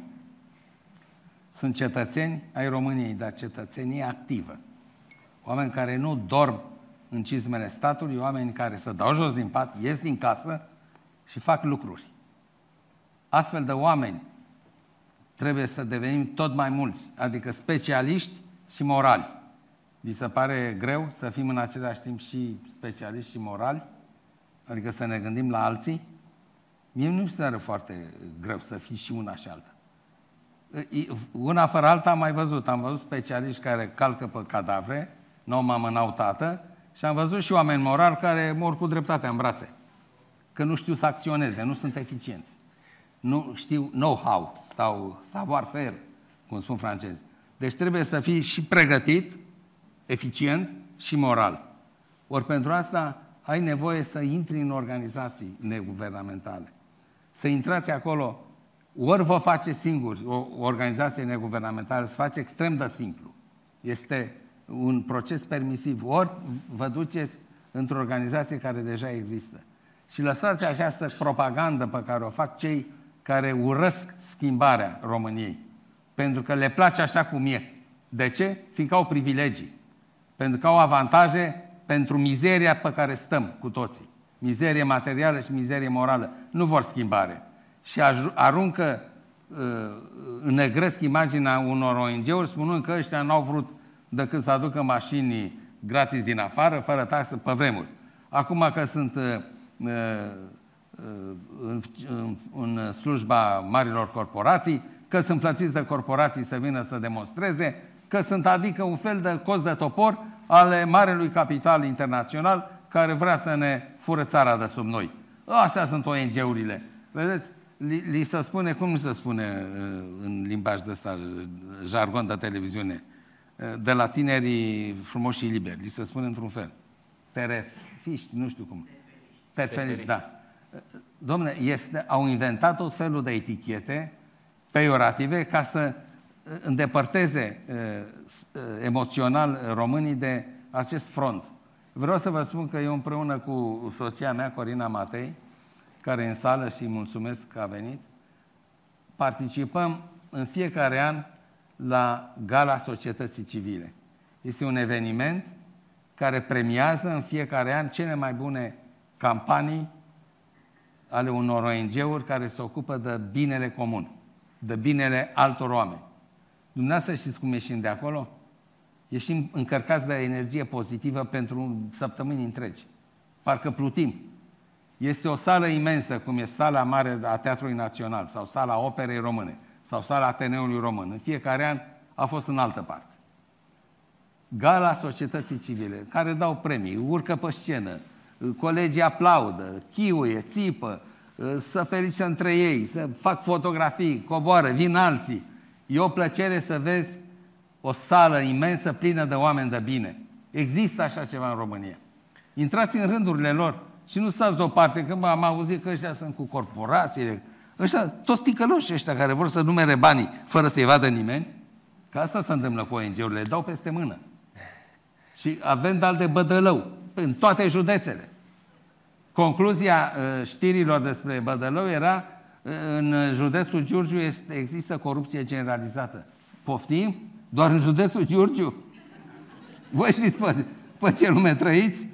Scuzați-mă. Deci ONG-urile au o funcție extraordinară și reușesc să activeze acea parte bună din noi, de care am vorbit în 2015 la TEDx Brașov. Am fost invitat să vorbesc acolo pe 20 noiembrie. Am intitulat uh, discursul în căutarea cetățeanului pierdut. Noi am pierdut cetățeanul și suntem în continuare în pericol să-l pierdem pentru că el este înlocuit de consumator.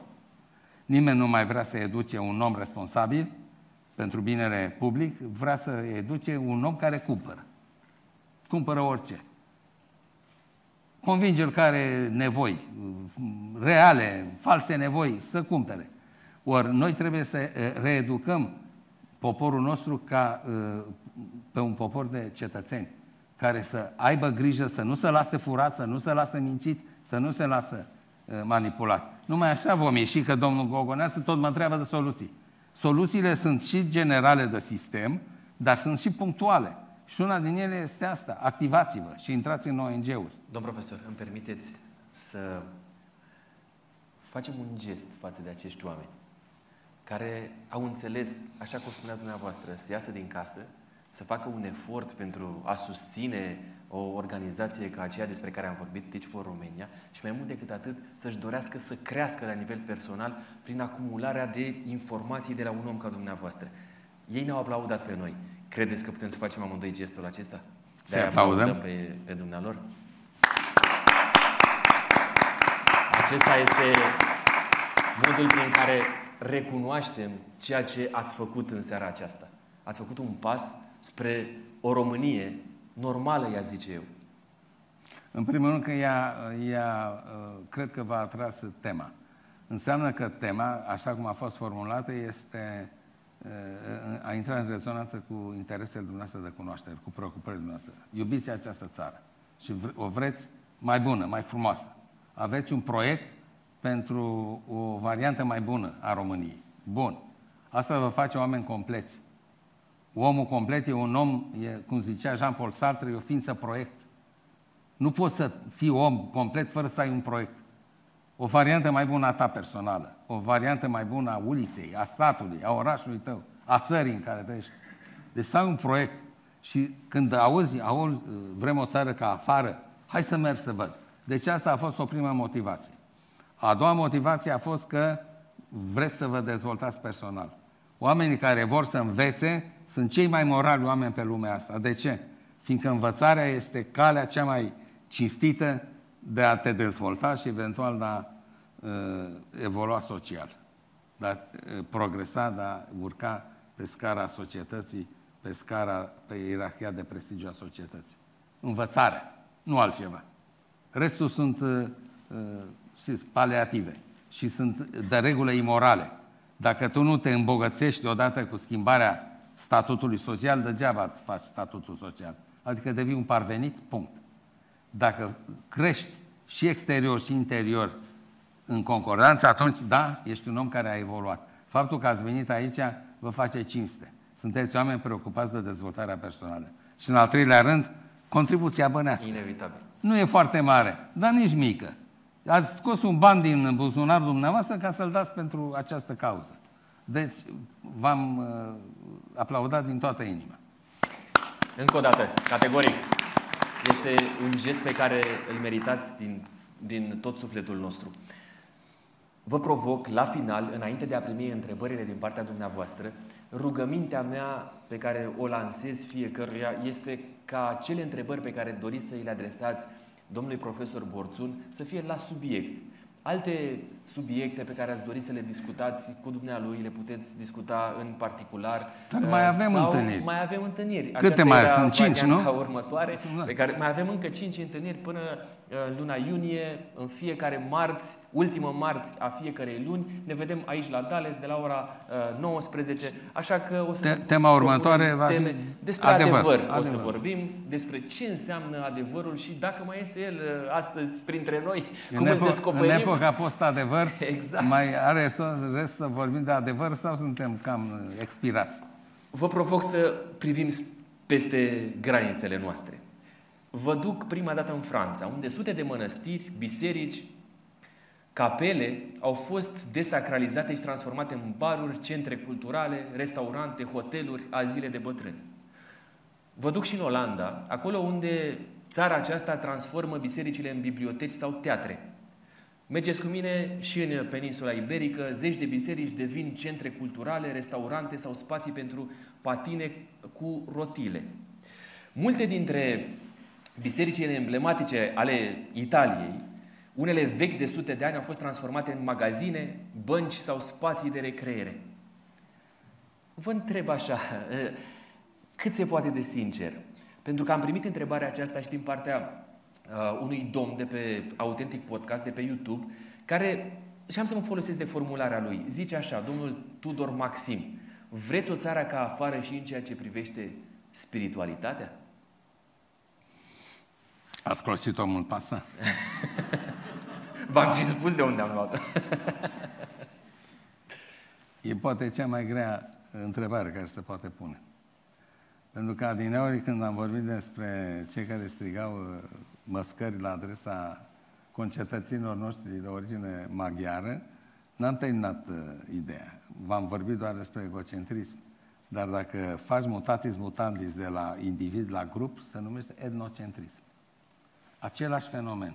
Decât că privești lumea, o apreciezi, o evaluezi și iei decizii numai din perspectiva grupului tău, culturii tale.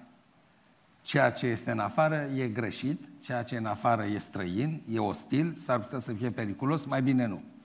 Și atunci, în loc să ai o relație frumoasă cu diversitatea, cu diferența, să te incite, ia uite-vă, ăla e altfel decât mine, ia să văd. Ăla cum gândește, cum trăiește. Să fii curios, deci nu. Deci eu trec pe trotuarul celălalt, e prea diferit. Deci genul ăsta sunt două și sunt studii serioase făcute pe această pe axa universalism-localism. Cât de deschis sunt spre universalitate, spre diferențe, spre diversitate și când suntem de închistați și ne temem de diferență. Ce vedem, ce ne place să vedem când ne uităm la ceva? Mai mult lucrurile asemănătoare sau mai mult diferențele? Toate lucrurile astea sunt cercetate, sunt făcute. Ori pentru români este clar că nu avem o, o formă de etnocentrism care ține tot de faptul că suntem popor crud. Așa cum copilul crede că luna să ține după el până la 12 ani, pe urmă îi trece, un popor matur nu mai crede treaba asta. Un popor matur are o experiență interculturală, are o experiență transculturală, începe să înțeleagă că și alte culturi au rostul lor, au viziunea lor despre lume. Oamenii învață mai multe limbi străine, pentru că au, o limbă este o viziune asupra lumii. Mai multe limbi străine, mai multe viziuni. Devii un om multicultural, ăsta e omul viitorului. Omul societății globalizate. Ăsta va fi. Și vă sfătuiesc să vă formați, să vă educați copiii, nepoții, elevii și studenții în direcția asta. Să se deschidă. Deci asta este o primă observație. Pe canava asta stau eu cu gândirea mea. Nu pe ideea că să ne ferim, că Doamne ferește, să rămânem, ne întoarcem la dacii liberi. Nu. Nu merge, și de ce? Pentru că lumea merge în sensul celălalt. Adică înseamnă să ne întoarcem direct în sens invers, iar spre viitorul nostru să ne, întoarcem, să ne deplasăm cu spatele. Cu fața la trecut și cu spatele spre viitor. Nu facem nimic. Alții proiectează noi generații de inteligență artificială, de roboți, de algoritmi matematici, de... și noi ne certăm cu mungurii. Cine a fost primul în Transilvania? Românul sau ungurul? Astea sunt teme pentru secolul 21. Deci, Kapucinski este un mare scriitor foarte interesant, polonez, care a trăit mai mult în America, s-a întors după 89, în, în, după 90 în Polonia. Și el vorbește de popoare istorice, popoare care își găsesc legitimitatea și mândria în istorie, în trecut. Dar nu știu să spun nimic despre viitor. Habar n-au cum vor arăta peste 5 ani. Dacă îi întrebi, tac din gură, derutați. Păi vreți să fim un astfel de popor? Popoarele care au uh, nostalgia viitorului și care se uită spre viitor, nu spre trecut, sunt cele mai uh, prospere și au o evoluție economică, tehnologică, științifică, educațională foarte rapidă. Dar și spirituală, domn profesor? Spirituală e altceva. Aici nu are legătură cu ce am vorbit. De-aia am pus pirostria asta.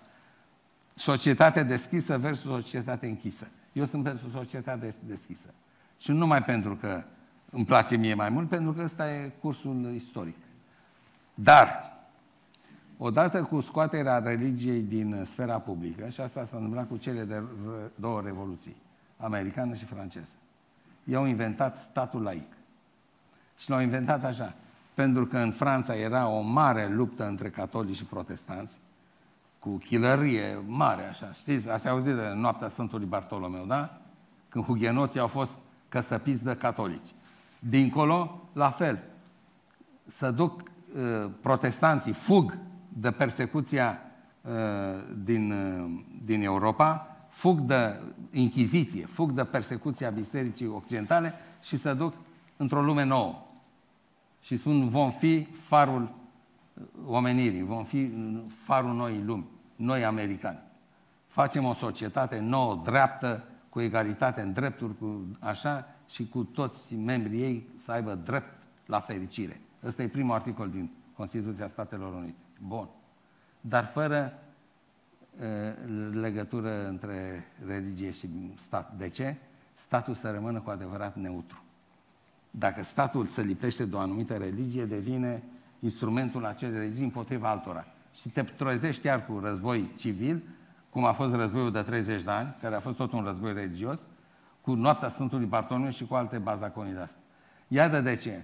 Întotdeauna este periculos când ai stat și biserică. Idealul este stat fără biserică. Statul să, cum spune Isus în Biblie, dați ce, lui Dumnezeu ce al lui Dumnezeu și cezarului ce al cezarului. Deci Dumnezeu, biserica e a lui Dumnezeu, a lui Isus, ă, statul e al ă, puterii laice, al puterii pământene. Deci, asta trebuie să înțelegem, separarea asta. Ce s-a întâmplat în istorie? S-a întâmplat un lucru rău. Pentru că nemai fiind presiunea politică, nu mai era papa de la Roma care punea coroana pe capul regilor, pe capul... Uh, da, și uh, cu Angli, Angli, uh, Biserica Anglicană așa s-a născut. Refuzul unui rege englez, dar să mai supune papalității, fiindcă papa nu lăsa să divorțeze. Și omul vrea să divorțeze. Și a zis, întemeiesc biserica mea. Și au venit englezii după el. Că au spus, dar nici nouă nu ne place ce se întâmplă la Roma. Prea mult lux, prea multă uh, fățărnicie și prea mult uh, ritual, uh, formalism. Și au născut Biserica Anglicană, care este tot o formă de protestantism. Acum înțelegeți care e problema? S-au născut societăți cu stat laic. Produsul care a fost? Golirea bisericilor. Fiindcă omul lăsat, uh, cele două revoluții au spus așa, religia devine o problemă personală.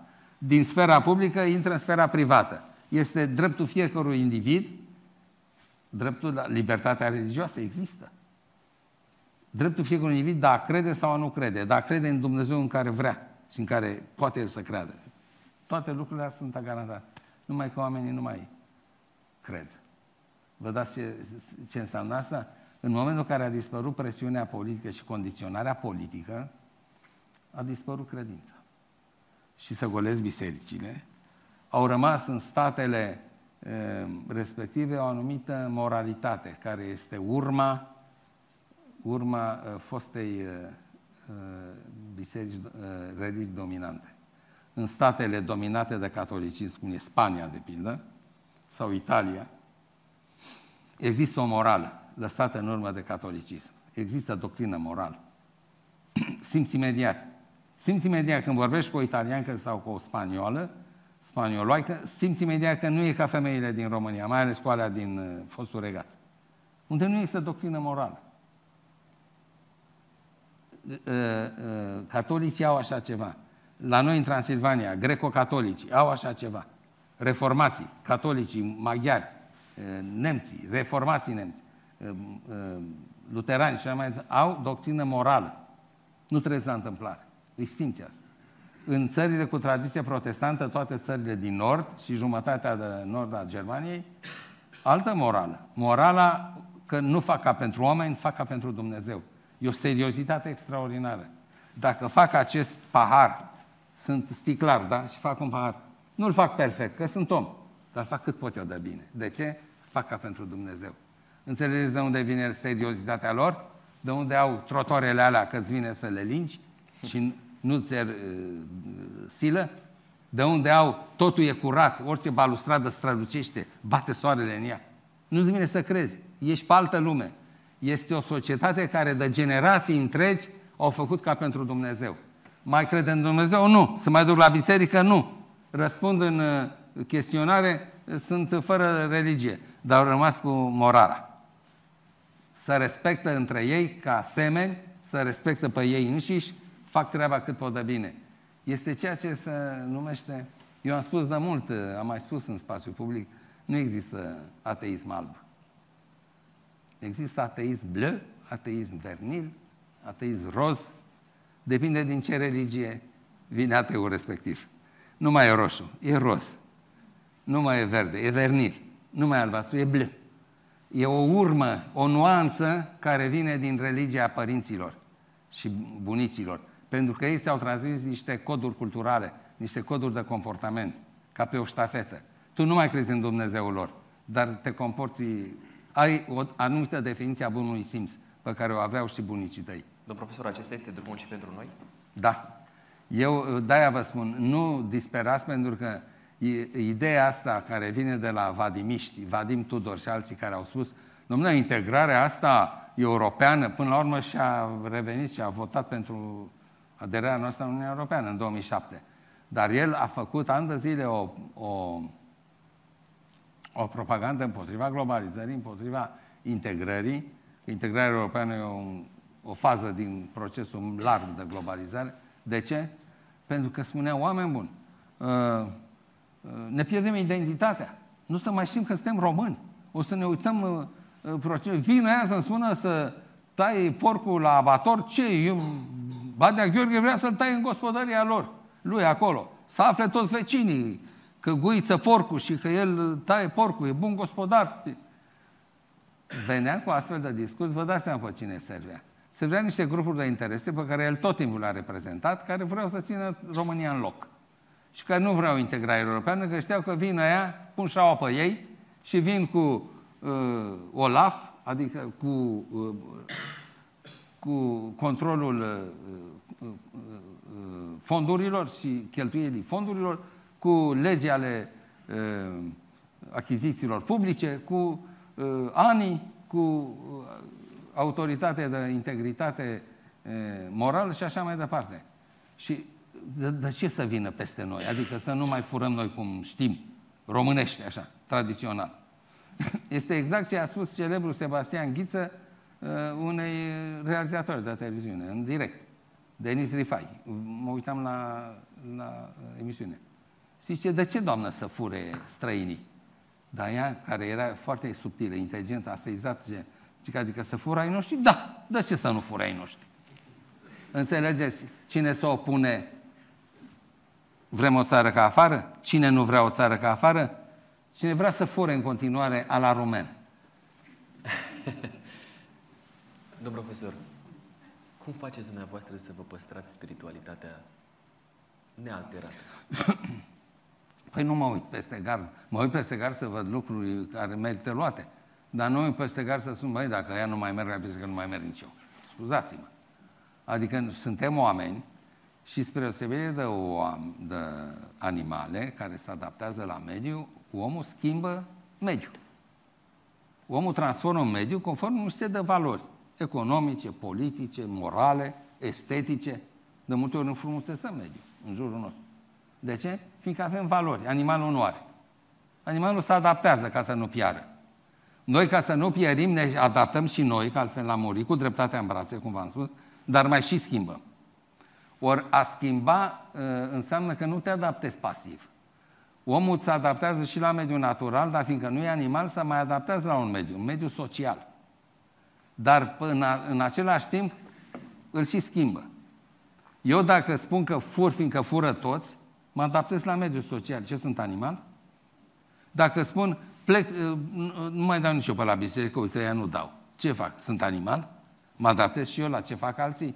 Am suficient discernământ, am nevoia mea spirituală, am valorile mele religioase și cred în ele, n-am nevoie să mă duc după alții. Deci cei care să tem că dacă de, ne deschidem spre alte orizonturi, ne pierdem credința, scuzați-mă, ori sunt șmecheri de ăștia la Vadim Tudor, care Dumnezeu să-l ierte, care îi manipulează pe oamenii speriați, uh, speriați de schimbări, speriați de viteza schimbărilor, speriați de noutate, speriați de incertitudine. Oamenii au foarte multe motive să fie speriați.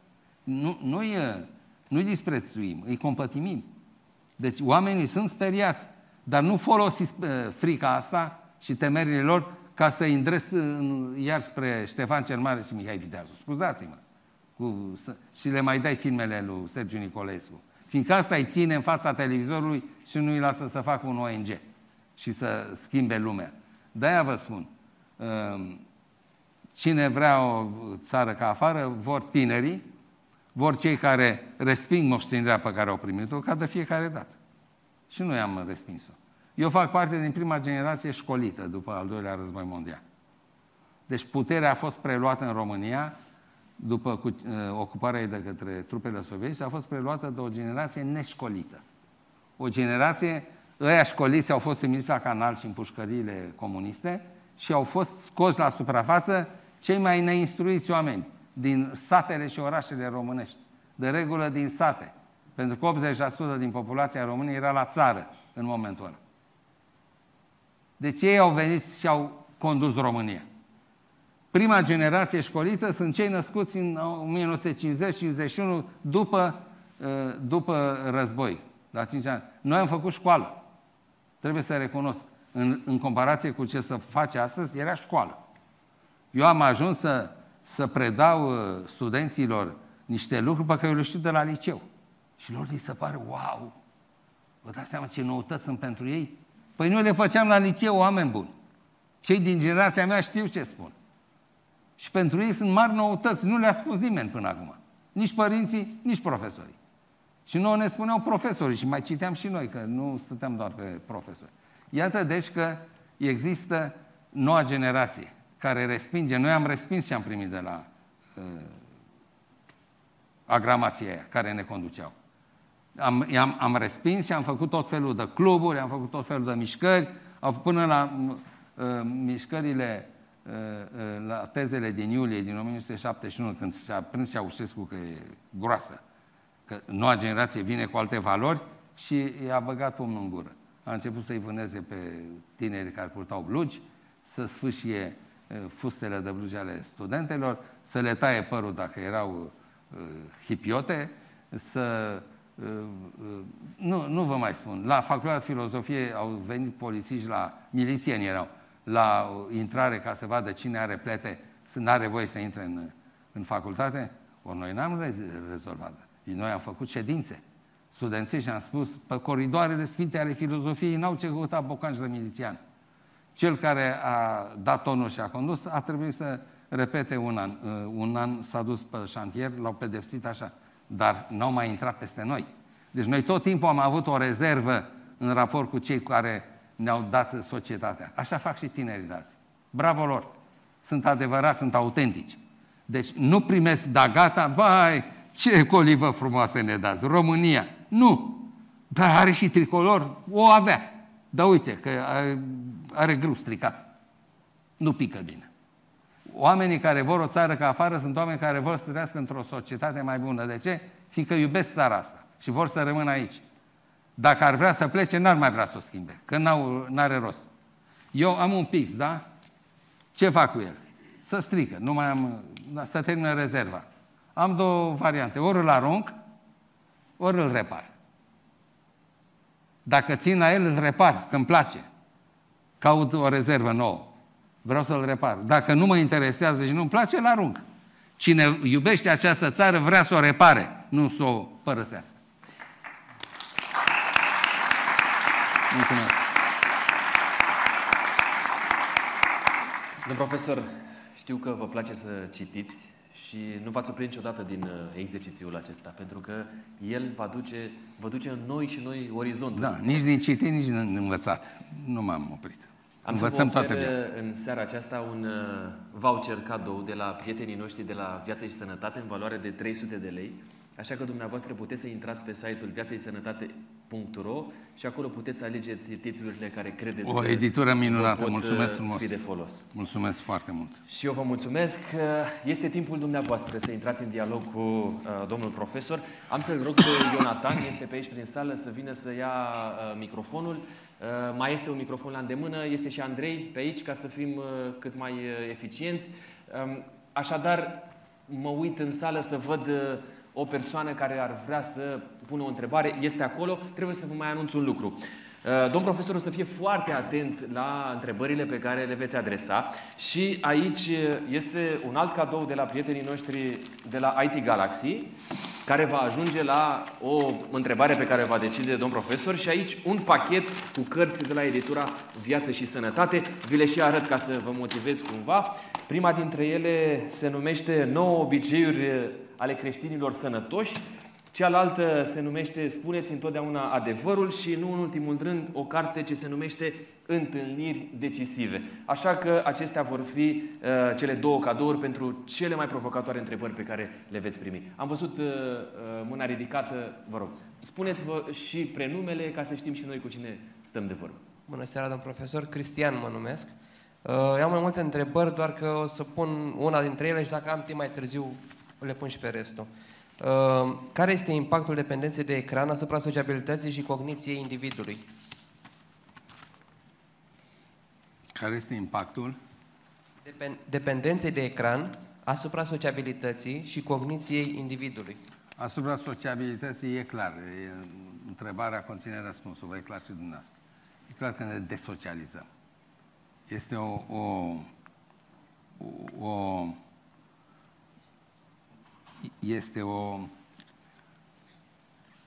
o desocializare, o însingurare a individului, pentru că el, de fapt, stă singur, fizicalmente e singur, în fața unui computer și își creează iluzia socializării. Mai dai un like, mai dai o inimioară, mai un zâmbăreț, da? socializăm. Cu cine? Cu niște avataruri. Nici nu știu dacă ei au identități corecte sau nu, apropo de autentic. Păi cum să mai fiu autentic? Cum pot eu să-mi transmit umanitatea mea uh, uh, comunicând uh, la modul ăsta că n-am cum, decât prin niște iconuri. Înțelegeți unde a fost grav ruptura asta, învățământul online, mai ales pentru copilul mic? Copilul mic aflat în, în, în faza incipientă a socializării are nevoie de contact vizual. El învață ce înseamnă un zâmbet prietenos văzând-o pe învățătoare, zâmbindu-i prietenos. Învață ce înseamnă un zâmbet ironic, văzându-l pe profesor, zâmbind ironic. De unde să le învețe? Și el stătea în fața calculatorului și bătea la uh, taste. Deci, problema asta a socializării autentice de care vorbim, sper că nu o luați în sens de jargon de adolescenții americani, care zic că se duc la club ca să socializeze. Aia e altceva, lăsați-o la ei acolo să fie sănătoși. Noi vorbim de socializare în sens de umanizare. Omul e o ființă socială.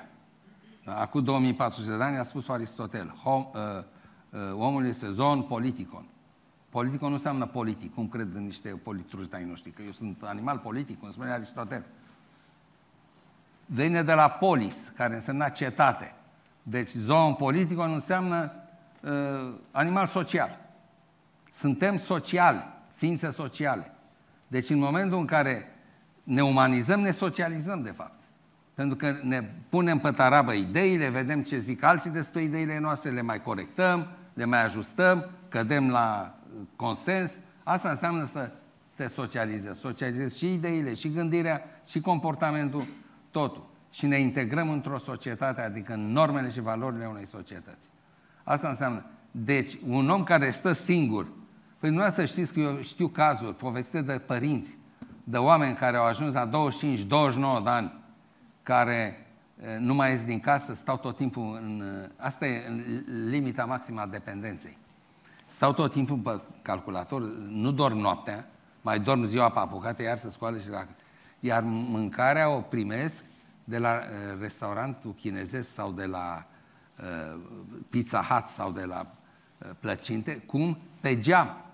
Vine ăla, el uh, ia pachetul și zic, dar de plătit cum plătește? Păi ce plătește cu cardul meu, mi-a luat cardul și plătește de pe el.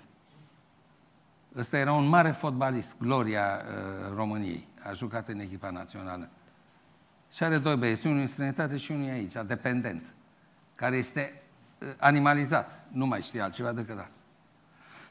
asta și știu mai multe cazuri, nu unul. Asta este limita maximă a desocializării. Când ajungi ca un animal de la de grotă care ești doar tu cu computerul. E aproape nebunie. Doi, cogniția. În momentul în care lucrezi direct cu simboluri de-astea, da? cu zâmbărețul, cu, știți ce zic, da? iconuri, care sunt imagini vizuale. Când vezi filme doar cu imagini vizuale, când vezi, se scurcircuitează un proces foarte firesc pe care oamenii l-au avut de sute de ani de când, iar dacă luăm textele biblice de mii de ani, oameni care citeau, în sinagogile evreilor se citea. Era sul, nu era carte ca asta, dar citeau. Adevărat. Și ce înseamnă cititul? Înseamnă că tu vezi niște semne. Semnele sunt niște abstracții. Literele noastre sunt abstracții pentru un chinez sau un japonez. Cum și ale lor sunt pentru noi. Ale lor sunt pentru noi abstracții. Sunt niște abstracții. Din ele formăm uh, cuvinte. Cuvintele sunt purtătoare de noțiuni. Ele formează un text. Textul poate fi o poveste. Povestea îmi creează imagini mentale, relații între personaje. Mă îndrăgostesc de unul, îl urăsc pe altul, intru într-o viață. Ce am făcut de fapt? Cu mintea mea am construit din abstracții ceva foarte concret pe care îl văd cu ochii minți. Mă îndrăgostesc de Ana Karenina, mă îndrăgostesc de... o detest pe Madame Bovary, mă îndrăgostesc de Conte de Monte Cristo. Ce fac cu avă? Am o viață care, la care m-a dus gândirea mea capabilă de abstractizare și de uh, uh, concretizare în imagini. Ce face ăsta care se uită direct la filme? Nu mai face ocolul ăsta pentru că vede direct imaginea vizuală. Domnul profesor, ne profesor. apropiem deja de două ore de când suntem aici împreună. Timpul fuge. Um, avem uh, o întrebare aici în față. Aveam eu microfon. O să avem nevoie de, de sunet. Uh, este deja microfonul acolo, văd, oferit și apoi o să vină și la dumneavoastră. E nevoie de sunet pentru cei care pentru, ne urmăresc Da, online. pentru cei care ne urmăresc. Vă rog, dacă microfonul este la cineva, așteptăm întrebarea. Nu văd unde este microfonul. Aici. Mă numesc Dan și uh, sunt îndurerat ca cetățean activ, cum zice domn profesor foarte frumos, de două lucruri. Ni s-a scos uh, telefonul stradal și ni s-au pus telefoane personale, să spunem. Ar fi trebuit tot la fel să scoatem transportul în comun dacă avem mașini personale. Mi se pare foarte nefiresc lucrul ăsta. Și a doua situație care mă doare este că lumea nu a reacționat la acest telefon stradal, desfințat, tacit și impus cel mobil, cum acum, de un timp, nu reacționează la faptul că suntem considerați vinovați angajându-se orice om cu cazier. Fără cazier nu te angajează. Pe timpul lui Ceaușescu, domnul profesor știe, numai gestionarii, sticle, borcane, magazine aveau această obligație să vină cu cazierul. Astăzi, cazierul, ă, certificatul de integritate comportamentală, că mă și mi se limbă prin bangură, ă, declarație pe propria răspundere. Deci toate astea, 3-4, intră în, în, în angajare. Este dureros, e batjorcoritor pentru un intelectual sau pentru un om de rând.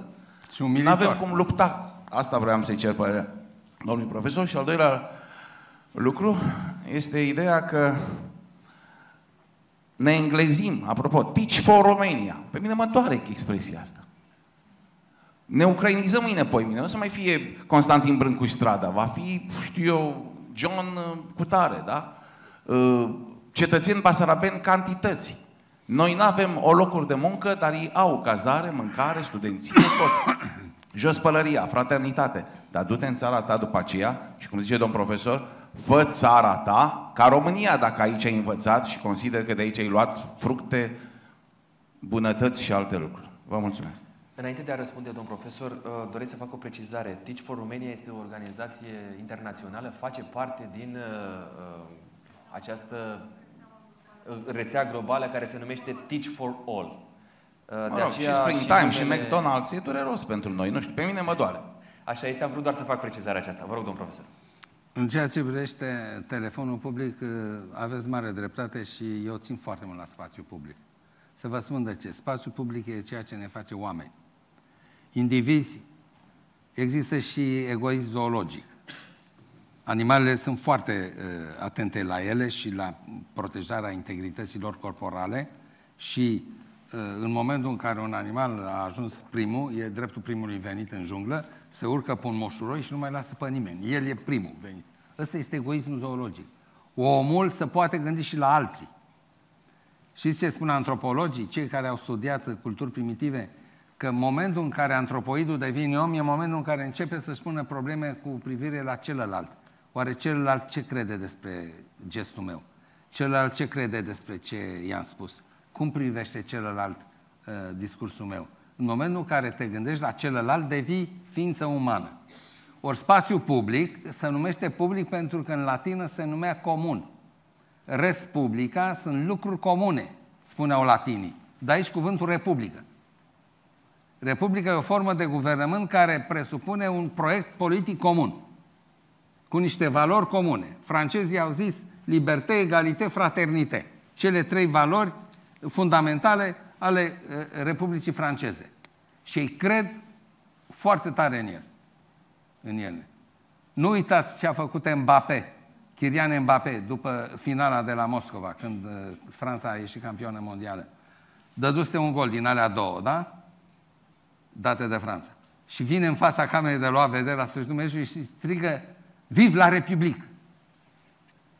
Ar fi strigat un român, ar fi strigat eventual trăiască România. România câștiga campionat mondial, dar ăsta a strigat Viv la Republic. De ce? Pentru că dacă Franța n-ai fost o republică, nu, nu ar fi însemnat nimic în Franța. Era un om venit din uh, uh, Africa subsahariană. Nu el, părinții lui care e tratat în mod egal cu toți ceilalți cetățeni ai Franței. Asta e Republica. Și omul știa.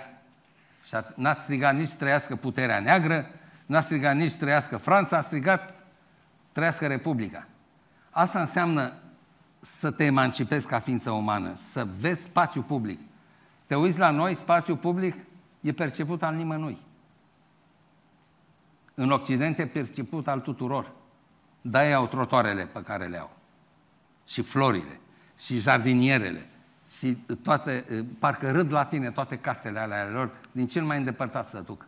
Din sudul Franței sau din munții Ardenci și așa mai departe. Unde te duci? Este o, o, o plăcere să calci în spațiu public. Eu am orașele mele preferate și de nu sunt metropole. Sunt orașe de-astea frumoase, mai, mai mici, mai un Lyon, un Bruxelles, un uh, Luxemburg, de plăcere merg prin ele. De ce? Pentru că sunt o adevărată uh, delectare estetică. De unde vine? Din grija pentru spațiu public. Ăștia aveau această grijă pentru spațiu public. Iar interesul public îl negociau în, uh, în primăriile lor din 1200 și.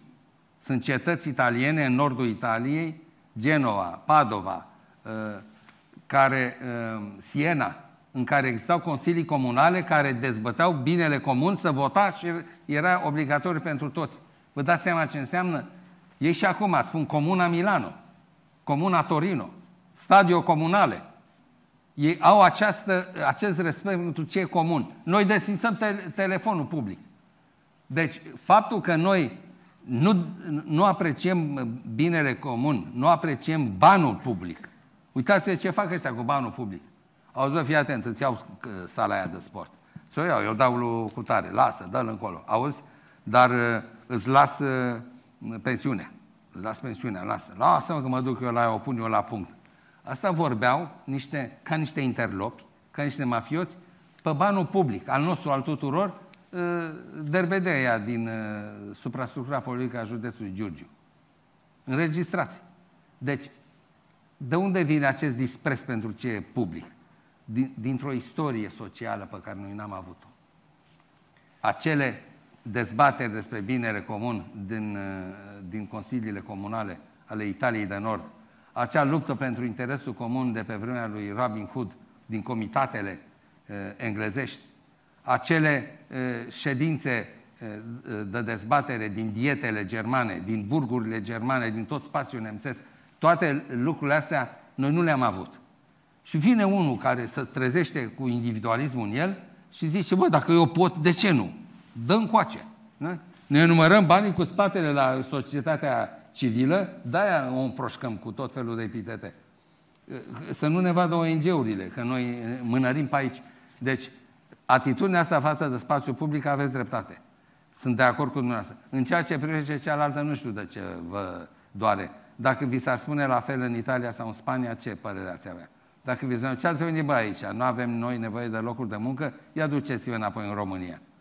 Asta, dacă vreți să înțelegeți în ce societate am intrat deja, unii au intrat de mult, noi acum o testăm, e o societate în care libertatea de mișcare a oamenilor este totală, în care cu mici diferențe și cu unele filtre, cum e problema cu Schengen, există o libertate de deplasare și o libertate de deplasare a capitalurilor, a piețelor și așa mai departe. Nu avem încotro.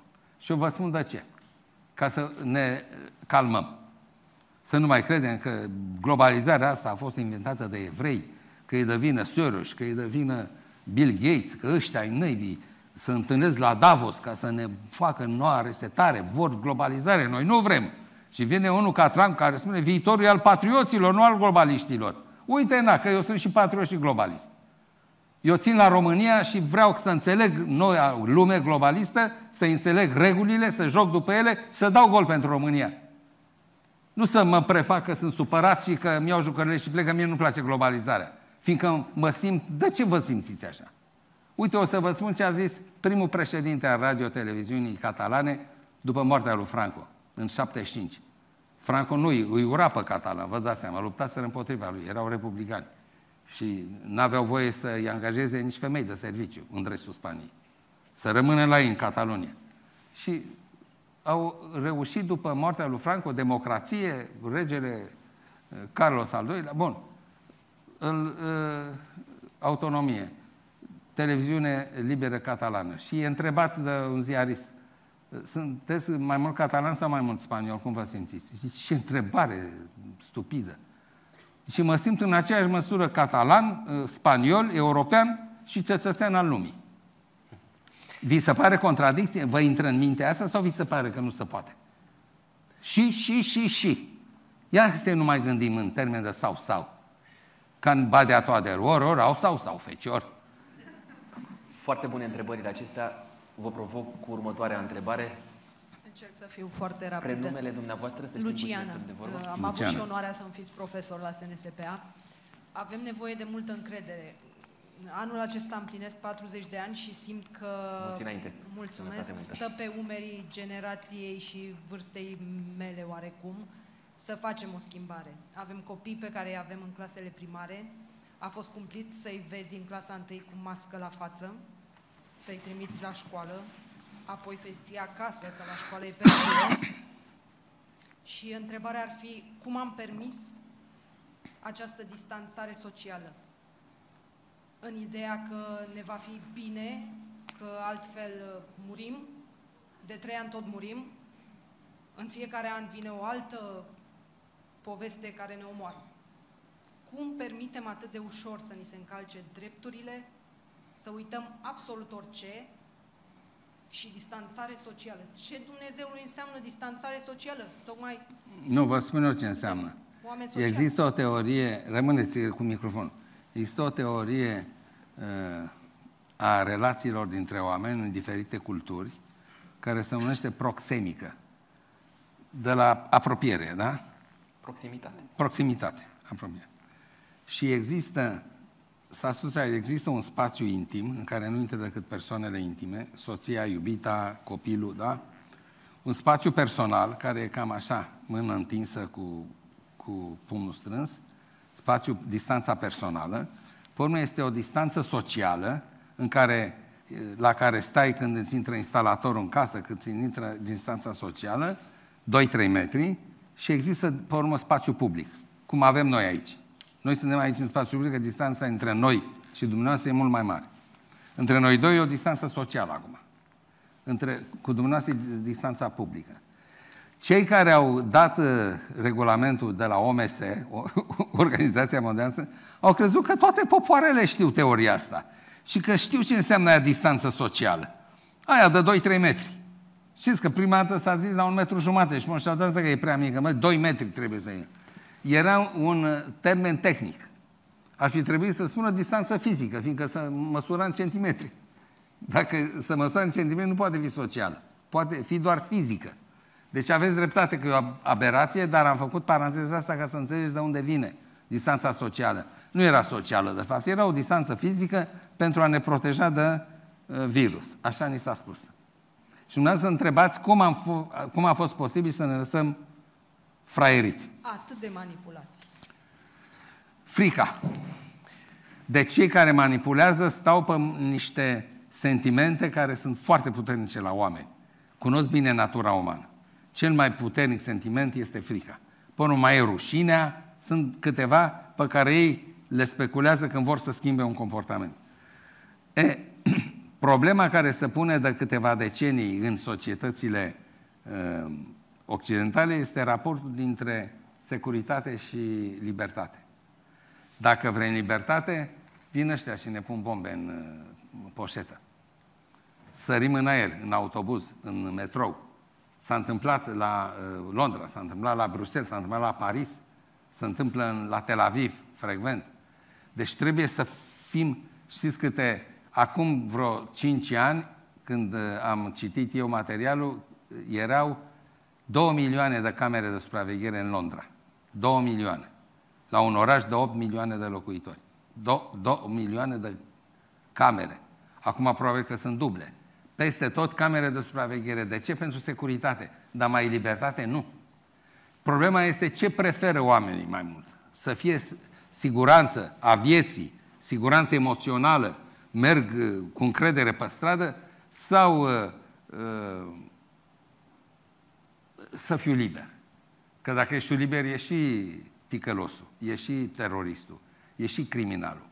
Și marea problemă asta e să știți că e o dilemă la care eu nu permit să răspund, că habar n-am, nu știu. Dumneavoastră, fiecare răspunde în felul lui. Cei care protestau împotriva dictaturii sanitare, eh, medicale, erau oameni care preferau libertatea. Vedeți? E o opțiune. Alții, eh, ceilalți care și-au pus măștile și intrau în magazin cu masca și ăia eh, sunt cu securitatea. Nu poți să le reproșezi niciunul, nici altora. Eu nu mă fac frate cu nicio tabără pentru că nu știu cum e mai bine. E o problemă de ideal de viață și de valori personale. Mulțumesc frumos. Următoarea întrebare. Uh, da, este microfonul Bună deja seara. oferit cuiva din câte știu Uh, și apoi la Emina dumneavoastră. Uh, domn profesor, și cu acordul dumneavoastră mai luăm două întrebări în ocazia asta. Dumneavoastră sunteți șef. Da? Uh, Eu mă consider invitat. aceste, acestea două întrebări, maximum încă una, pentru că deja am depășit două ore de când uh, suntem împreună. Cred că alături de domn profesor am putea să stăm uh, Ah, da, eu mai stau multe două ore. ore, fără niciun fel de problemă. Uh, Dar uh, să mai păstrăm și pentru ocaziile viitoare, nu așa? Mai păstrăm. Vă rog, prenumele dumneavoastră. Bună seara, sunt Emina. Cum? Uh, Emina. Emina. Aș vrea să vă întreb care sunt două sfaturi pe care le-ați da unui profesor din România, astfel încât acesta să poată începe o revoluție în clasa lui. Da, interesantă întrebare, mulțumesc. Uh, Printre disciplinele care să- ar trebui să se predea într-o facultate de profesori este managementul clasei. Managementul clasic înseamnă, de fapt, să manageriezi niște resurse. Copiii sunt resurse. Tot- Fiecare e o resursă. Important este dacă tu poți să vezi în copilul ăla ceea ce poate deveni sau vezi ce este acum. Ce este el acum? Un tip care să bâlbâie, care nu are curajul să vorbească, altul e un tip care abia învață să citească, altul e un tip care face pe el din jumătate în jumătate de oră trebuie să meargă la toaletă, altul e un plângăcios, în clasa întâi a- l-a lăsat maică acolo și plânge de nebunește că vrea acasă, altul... Deci te uiți la ei, e cam greu să iubești dacă te uiți la ce sunt în momentul ăsta. Știți când începi să iubești ca profesor? Când începi să vezi ce poate să iasă din ei vezi, uh, îi vezi în viitor, viitorul lor. Să știți că asta e și cu copiii personali. Eu nu cred că vă vine de fiecare dată să-i luați în brațe și să-i pupați. Când îi vedeți cum fac. Și mai ales când sunt obraznici și când țipă la dumneavoastră. Și- Bun. Deci, dar ții la el pentru că știi ce potențial are, știi ce valoare are și ții la realizarea acestei, acestui potențial. Da? Și așa este și cu tine ca profesor. Dacă dumneavoastră veți vedea cu alți ochi copilul. Și ce am observat? Am observat un lucru. Când eram profesor la liceu, eram, uh, uh, răspundeam de, um, se numea uh, lectorat cu părinții. Adică un fel de școală a părinților, dar spusă mai așa, mai elegant, ca să nu se simtă părinții ăștia aia. Știți că mulți au trufia asta. Domnule, eu am terminat școala de mult, nu mai înveți pe mine. Deci, se spunea lectorate cu părinții, normal era ca ei să citească niște lucruri, noi să le citim, diriginții să le și facă niște lecturi pedagogice. De câte ori le vorbeam despre copilul oarecare, nu despre copiilor, că ai lor erau sătui, despre copil. Începeau să zâmbească, uh, să li se lumina fața, începeau să-l iubească pe copilul ăla cu câmare, nu pe al lor. Copilul despre care eu le vorbeam și le explicam cum gândește un copil. Că un copil nu are noțiuni formate. Un copil vede lumea prin culori, prin uh, sunete, prin forme. Le spuneam cum pentru mine cuvintele aveau culori când eram mic. București era portocaliu de pildă. Și aveam rude la București să vorbea despre București și îl vedeam pe urmă, pe urmă mi-am dat seama retroactiv. Probabil de, văzusem tramvaiele alea, jumătate roșii, jumătate galbene. Combinația portocaliu. Deci, cu, uh, cuvintele aveau culori pentru mine. Deci, și le explic lucrurile astea. Copilul este o ființă paradisiacă, trăiește într-un paradis. De-aia spunem, paradisul pierdut e copilăria noastră. De ce? Pentru că el este apolitic, nu are obligații sociale, este asexuat, n-a intrat în războiul sexelor, cum spune Simon de Beauvoir, și trei, e atemporal. El nu știe că moare. Noi știm că vom muri. El nu știe. E fericit. Deci acest le paradis perdu, cum spune Milton, da? Este copilăria noastră. Și Dumnezeu să să raportați așa la el. E altă ființă. Nu e un adult în miniatură, e altceva. Uite, așa se uitau la mine. Și pe urmă plecau acasă și spuneau, domn profesor, să știți că m-ați, m-ați schimbat. Astă seară mă duc acasă, acum știu cum să mă porc cu copilul meu. Mulțumesc frumos. De fapt, vă dați seama ce făceam? Eu le, le e, serveam un model idealizat de copil ca să-l confrunte cu al lor și să-și dea seama că și copilul lor e altceva decât văd ei de fiecare dată. Când le curge nasul, când sunt cu mucii la nas, când uh, dau mâncarea pe jos, când își lasă șosetele aruncate prin casă, nu-și fac patul. Firar să fiți, voi cu, cu taică tot semenați. De, de, lucrurile astea îi scos puțin și din cotidianul ăsta, mizerabil. Și le arăți și pe urmă să duc și să poartă altfel cu copiii. Că le-am întrebat pe urmă, cu unii am rămas prieteni. Zic, cum a fost? Altfel nu am purtat cu ei, să știți. Acum sunt mai răbdătoare și sunt mai asta. Deci, încercați să fiți așa, să serviți niște modele ideale, fiindcă oamenii nu au. Ei suferă de lipsa acestor patternuri, niște modele. Nu le au, nu le-a spus nimeni. Dumneavoastră, ca profesor, trebuie să le, le oferiți. Mulțumesc. Următoarea întrebare, care a, cineva care avea microfonul deja era, dacă e microfonul acolo. Bună seara! Și mai sunt uh, două întrebări, am văzut, aici o mână și acolo o mână. Uh, Microfonul este acolo și apoi... uh, Bună seara, domn profesor! Mă numesc Mihai și aș vrea, aș vrea o curios- nu curiozitate, mai zis o întrebare a mea personală. Uh, ca cetățeni, pentru că vorbim despre persoane responsabile care uh, se implică în societatea de astăzi, care ar trebui să fie raportul nostru uh, dintre uh, noi ca cetățeni și canale media? Și ce mă refer în principiu, dar nu numai, la televiziuni, ziare sau mijloace de comunicare masă. Și de ce pun această întrebare? Pentru că dacă mă uit astăzi, mă refer la orice canal sau orice site de știri, uh, nu văd nimic constructiv și de, de multe ori, pe măsură ce citesc, poate mai mult plec, să zicem, mai depresiv. Adică nu, nu, văd mult, nu găsesc valoare. Și aici am două variante. Fie ignor definitiv orice înseamnă comunicare și asta înseamnă cumva mă izolez de ceilalți, fie citesc, dar la fel nu aduc nici mie plus valoare, nici celor din jur. Mulțumesc! Mulțumesc și eu pentru întrebare. Înainte de a da, da răspunsul, uh, un microfon, era o mână aici în față, cred, da? Și mai aveați dumneavoastră una și acestea vor fi cele uh, șapte întrebări pe care uh, le vom lua în ocazia asta. Vă rog, domn profesor, răspunsul pentru Mulțumesc Mihai. pentru întrebarea asta. E foarte importantă pentru soarta noastră, ca oameni și, în, în orice caz, în calitate de cetățeni. Pentru că cetățenia activă înseamnă atitudine și contribuție aport, cum spunea domnul Gogoneaț. Ori, când vezi ce se întâmplă pe mijloacele de comunicare în masă, pierzi curajul, pentru că încep să vezi că sunt emisiuni în care nu găsești un dram de adevăr. Sunt emisiuni în care nu ți se dau informații mobilizatoare. Sunt emisiuni în care nu se dă nicio informație. Și se întâmplă așa pentru că aceste mijloace de informare în masă, care au fost salutate cu mare uh, entuziasm de oamenii umaniști, democrați, care au crezut că masele populare vor intra în posesia unor mijloace de informare în interesul lor, au fost confiscate. Primii care au confiscat au fost uh, uh, factorul politic, puterea politică, după care le-au confiscat corporațiile marile corporații. Cum l-au confiscat, vă spun eu. Corporația au confiscat factorul politic și prin el și televiziune. Asta e problema. Sunt corporații care au cifră de afaceri mai mare decât PIB-ul Franței, Germaniei și Olandei la, la un loc. Cifra de afaceri. Sunt în stare să cumpere parlamente întregi, nu guverne, parlamente, ca să voteze o anumită lege. Fiecare asta primește câte un plic consistent. Și tace din gură. Nu, nu se spune, nu se afla niciodată că au primit. Decât, eu știu, dacă să îmbată, să droghează.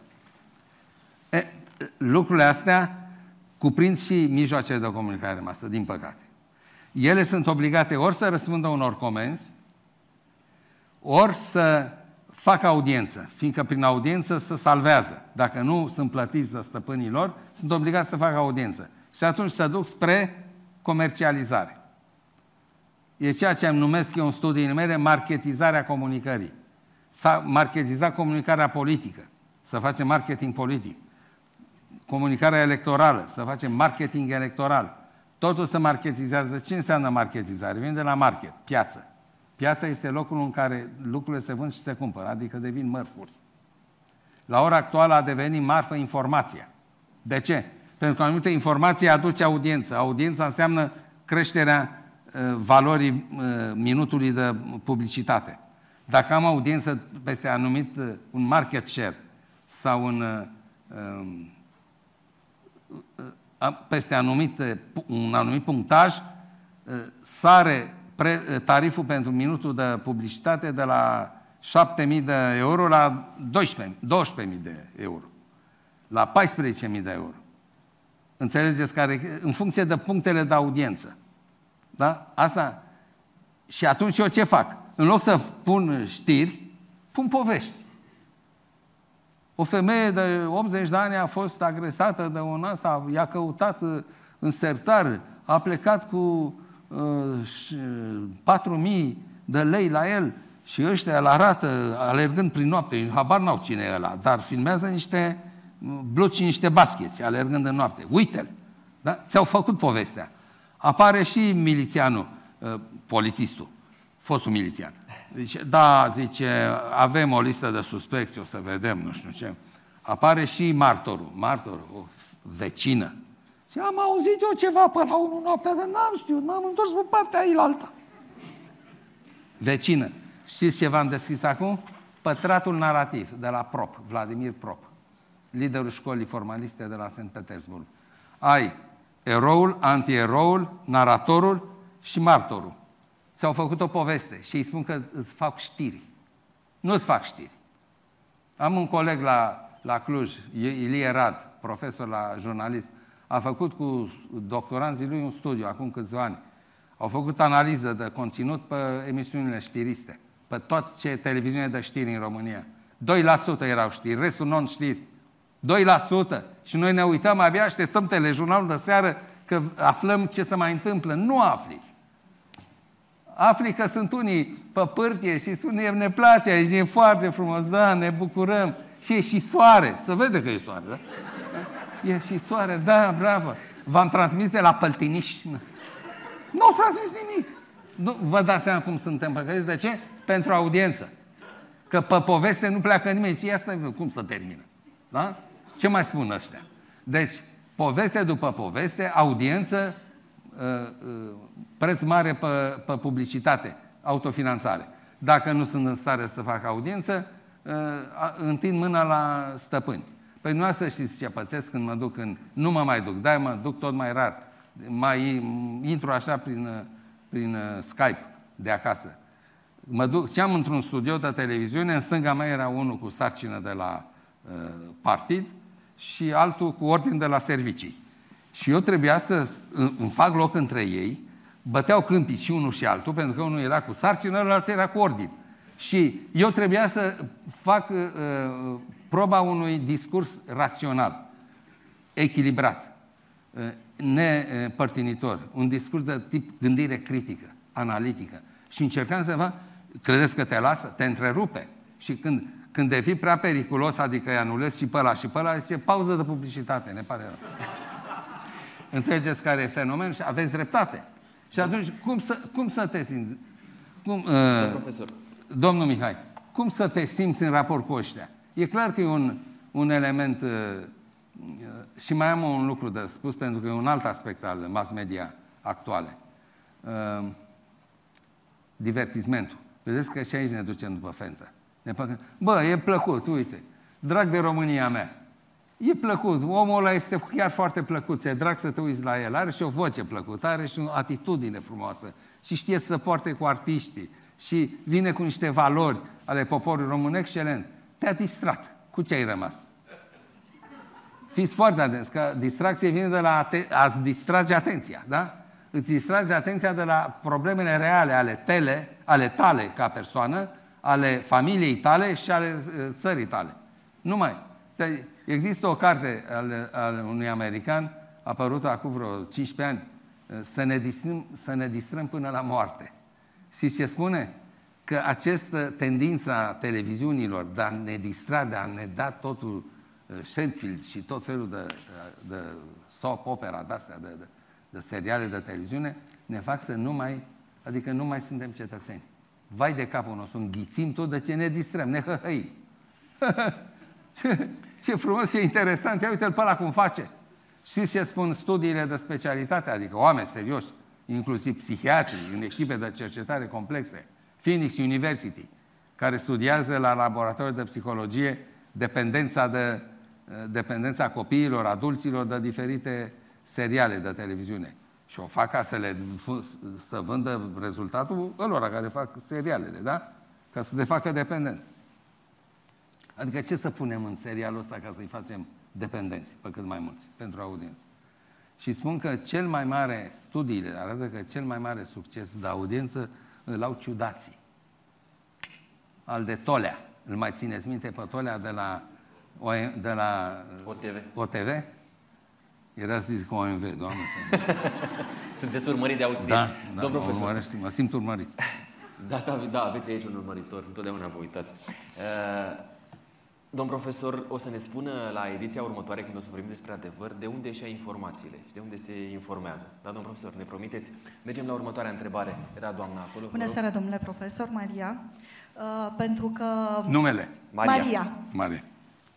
Plecând de la titlul acestei seri și de la experiența noastră, sunt uh, sigură multiplă cu alte sisteme de educație, vă întreb, credeți într-un sistem, într-o educație de tip non-formal? Credeți că uh, o școală non-formală, modernă, integrată într-un sistem de învățământ obligatoriu, da, pe care îl avem, bazat poate în viitor pe un parteneriat foarte solid, familie, școală, ar putea acoperi acea criză de care vorbeați mai devreme, acea criză privind educația devenirii umane, poate acele domenii de interes de care spuneați, poate chiar cu specialiști din domenii respective vis-a-vis -vis de comunicare, etică, moralitate, de ce nu educație multiculturală pe care o precizați mai devreme? Mulțumesc frumos pentru întrebare. Uh, se întâmplă să cunosc uh, sistemele alternative. Uh, am avut și prieteni care, cunoștințe, care și-au dat copiii la sistem alternativ. Am, avut, am în familie, nepoțica mea, fetița fiicei mele, a făcut Montessori și acum este în clasa 5 în sistem de stat. Știu care sunt uh, problemele lor de trecere de la informal la formal, pentru că apar, de, de pildă, Sofia are probleme la una dintre discipline, la matematică. Pentru că la Montessori nu au făcut suficientă matematică, așa cum se face în sistemul de stat.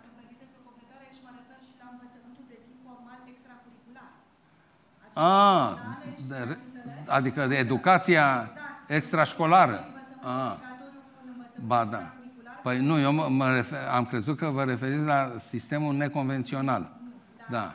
Care are uh, meritele lor, că uh, uh, ei cultivă mai mult creativitatea, uh, afirmarea, uh, plăcerea copilului de a să afirma, uh, asertivitatea. Ei învață să fie asertiv, să spună ce cred, cum văd lucrurile. Uh, nepoțica mea nu ne lasă să-i cumpărăm orice. Da, asta nu vrei, da, asta nu vrei, nu, nu. Dar de ce? S-au spus ai tăi să nu ne lași să-ți cumpărăm? Nu. Dar de ce? Păi e, e chici. Și, și o, o întreabă Corina, dar tu ce înțelegi prin chici? O frumusețe urâtă. Ați mai pomenit vreo definiție atât de bună? Eu n-am pomenit. Am citit psihologia chiciului al lui Abraham Moll, am citit autorul ăla maghiar despre chici. Nu. E o frumusețe urâtă, într-adevăr. Deci, asta este produs Montessori, ca să fie clar. Dar uite, are probleme la matematică.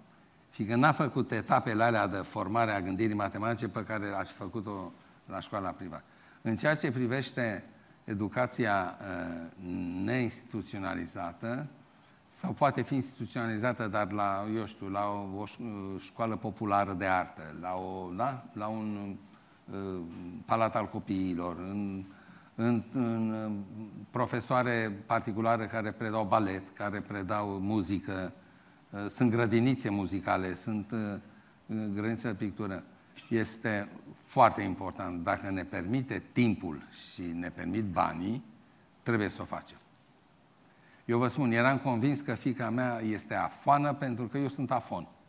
Și pentru că atunci când era micuță și o plimbam prin casă și mă plictiseam să o învârtesc prin casă ca să nu plângă, îi cântam, eu, afon. Și am legănat o de zile pe valurile Dunării, pe ce credeam eu că îi place. Și e clar, când am văzut-o, cum când, doamne, zic, i-am format, i-am stricat urechea muzicală la copilul ăsta. Și mi-a spus cineva că ar fi o grădiniță, eram la Brașov atunci, o grădiniță Uh, muzicală ținută de o doamnă care e violonistă la Filarmonica Gheorghe Dima din Brașov. Bun, am dus-o acolo. Am învățat să cânte, am învățat uh, bloc flaută, de asta, uh, cântă la, la flaut și uh, are o voce foarte frumoasă și cântă bine, corect.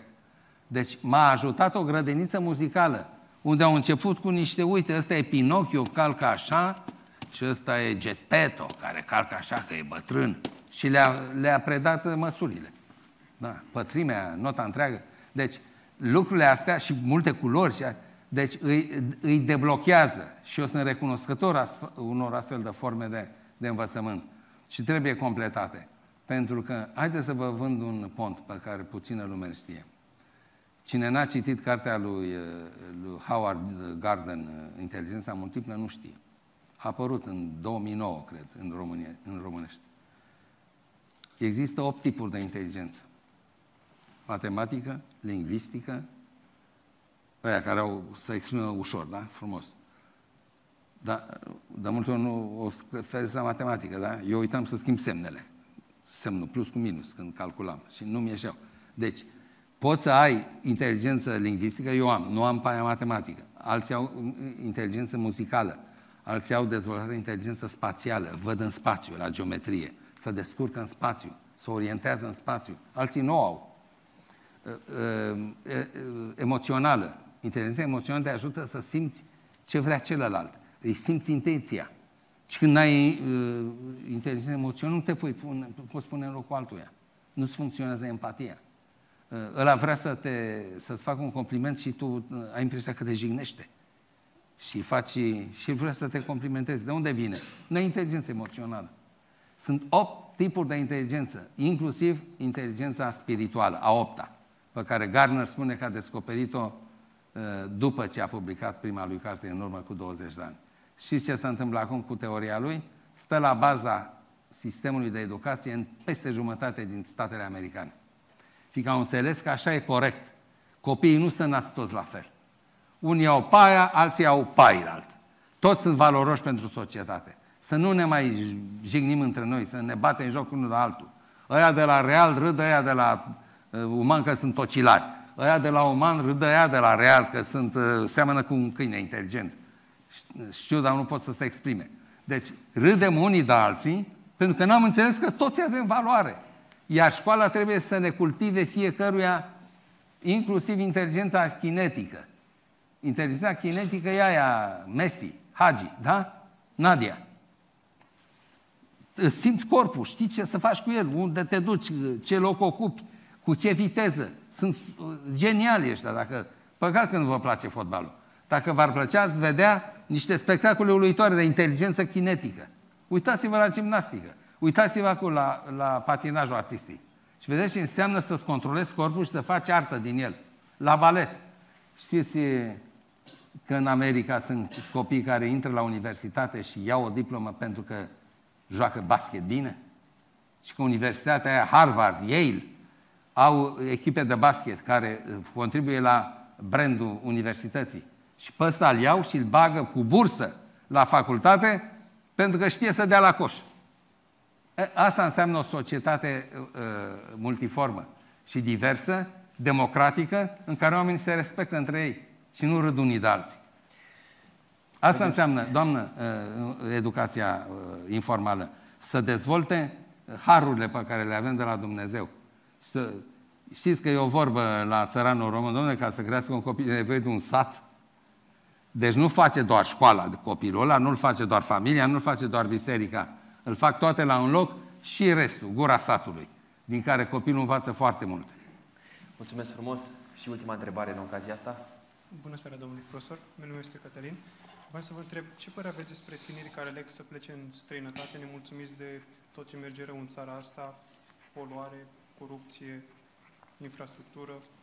Uh, bine, știu că în final este o alegere personală, dar... Uh, nu, alegerea e personală și n-ai cum să faci. Să vă spun de ce. Pentru că fiecare alege în funcție de idealul de viață. Și idealul de viață nu poate fi pus în discuție, fiindcă nu sunt comparabile. Unul are un ideal moral principal, altul are un ideal politic, altul are un ideal de cunoaștere, altul are un ideal de realizare profesională, alții au un ideal erotic. Da? Don Juan. Deci, sunt tot felul de idealuri de viață și n-ai cum să le compari între ele, decât dacă ești un dogmatic care spune, idealul meu de viață e singurul valabil, restul vai de capul vostru. Învățați la mine, luați notițe. Nu merge. Pentru că trebuie să fie egocentric rău de tot să crezi că numai tu ai dreptate. Adică să fii bonlav. Toți trăiesc viața pentru anumite rațiuni. Fiecare își dă sens vieții în funcție de un sistem de valori pe care l-au luat din cultura în care s-au format și în care s-au educat sau au fost educați. Nu avem ce face. Idealul de viață este foarte greu de definit. E ca soarele printre nori, vag. Îl vedem, dar știm foarte bine care sunt obiectivele noastre de viață. Strategice, tactice, pe termen lung, pe termen scurt, cu ce mijloace mergem pentru realizarea obiectivelor. Sunt morale sau imorale? Copiez la examen sau nu copiez?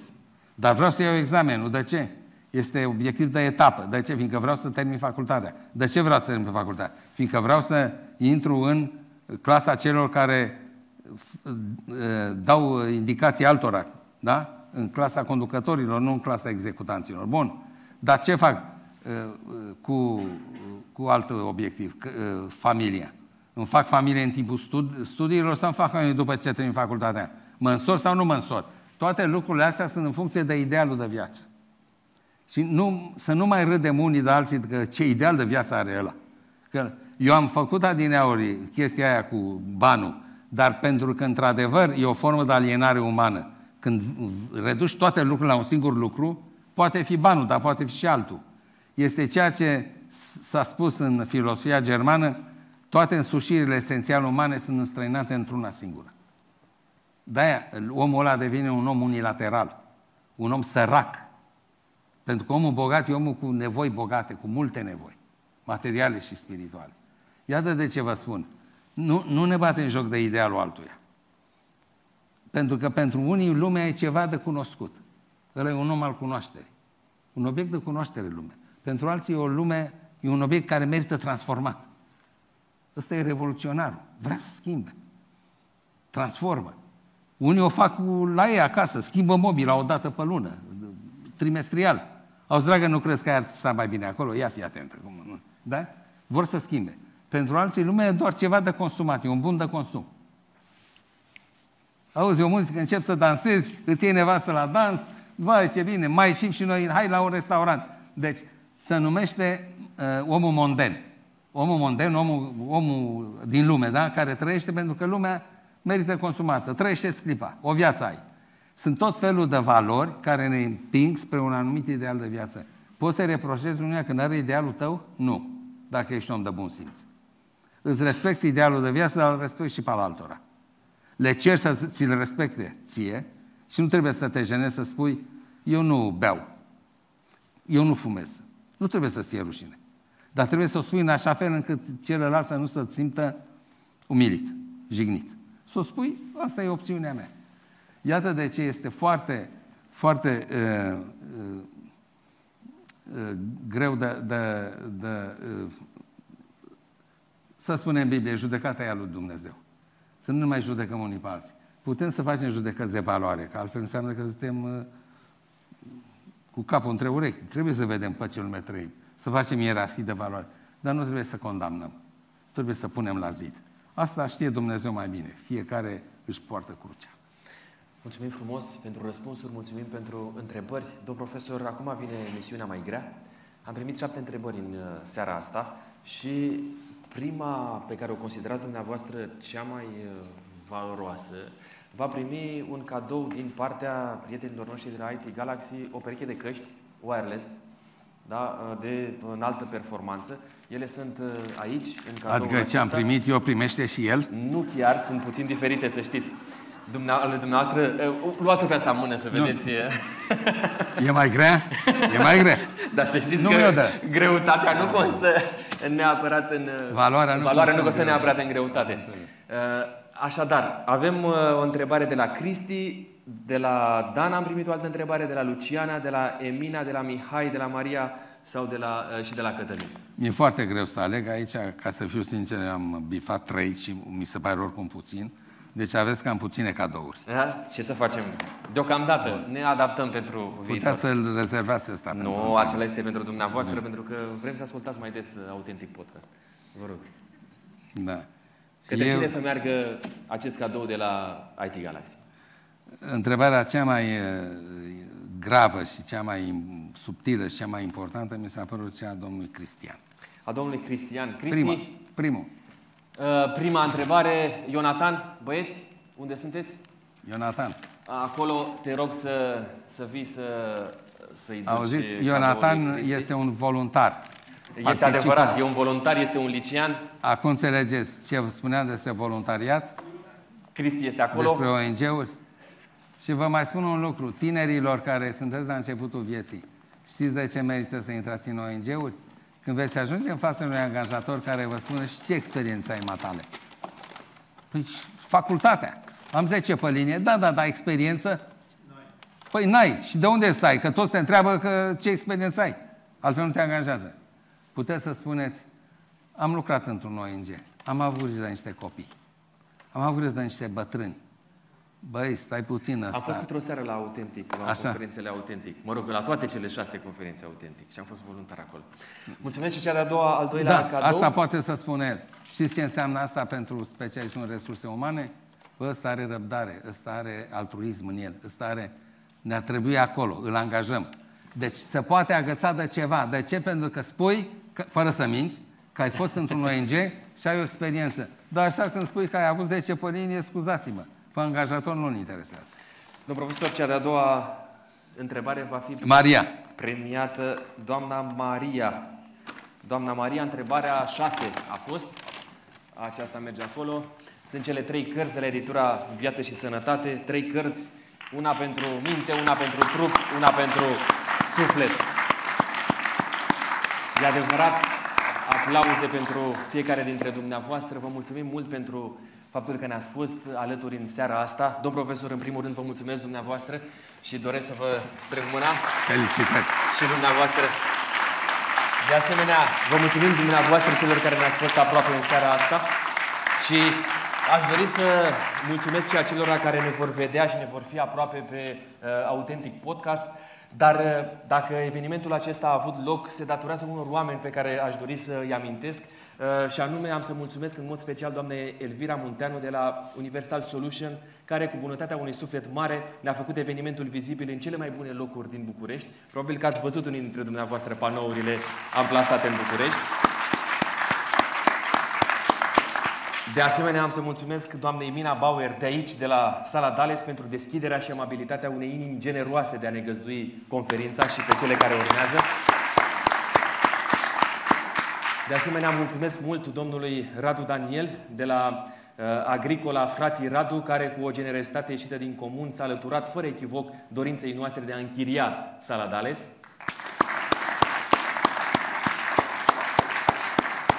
Mulțumesc domnului Florin Barbu de la ticketstore.ro pentru bunul parteneriat și disponibilitatea de a ajuta acest eveniment. Așa, majoritatea dintre dumneavoastră v-ați cumpărat biletele pentru a fi aici. Trebuie să vă spun un lucru la capitolul acesta și anume faptul că direct din contul ticketstore.ro vor merge banii către um, cei de la Teach for Romania. Noi nu avem niciun fel de amestec la capitolul financiar, tocmai pentru că dorim să fie o transparență cât se poate de uh, vizibilă pentru noi toți și cred că e, e, există încrederea aceasta între noi.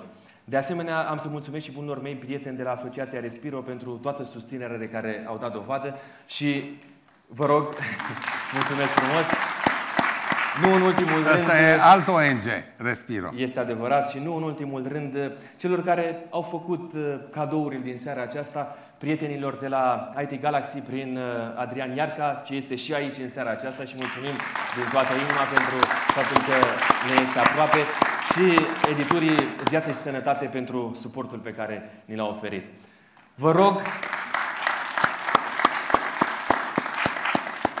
Vă rog din toată inima să rămâneți aproape de canalele noastre sociale, să vă uitați prin București pentru afișul conferinței următoare, ce va avea loc pe 28 februarie, tot aici la Dales, tot la ora 19. Uh, Uitați-vă din timp pe ticketstore.ro pentru a vă achiziționa biletul, care va fi de asemenea um, o investiție într-un uh, context de genul acesta caritabil și uh, nu uitați să vă abonați și canalului de YouTube Autentic Podcast pentru a fi la curent cu ceea ce postăm noi acolo. Vă spun eu din toată inima că sunt doar lucruri de cea mai bună calitate. Sunt, Confirmați, sunt, domnul profesor? sunt, așa. Sunt bucuros să... Sunt bucuros din toată inima că am putut fi împreună în seara aceasta. Nu uitați să trăiți și să simțiți autentic. A fost o onoare pentru mine. Mă înclin înaintea dumneavoastră. Seară bună! Să-i dați punga aia, domnului O să meargă la Cristi, Îi sigur. prinde bine, la Cristina. Sigur. Mulțumim frumos! Vă pup. Seară bună!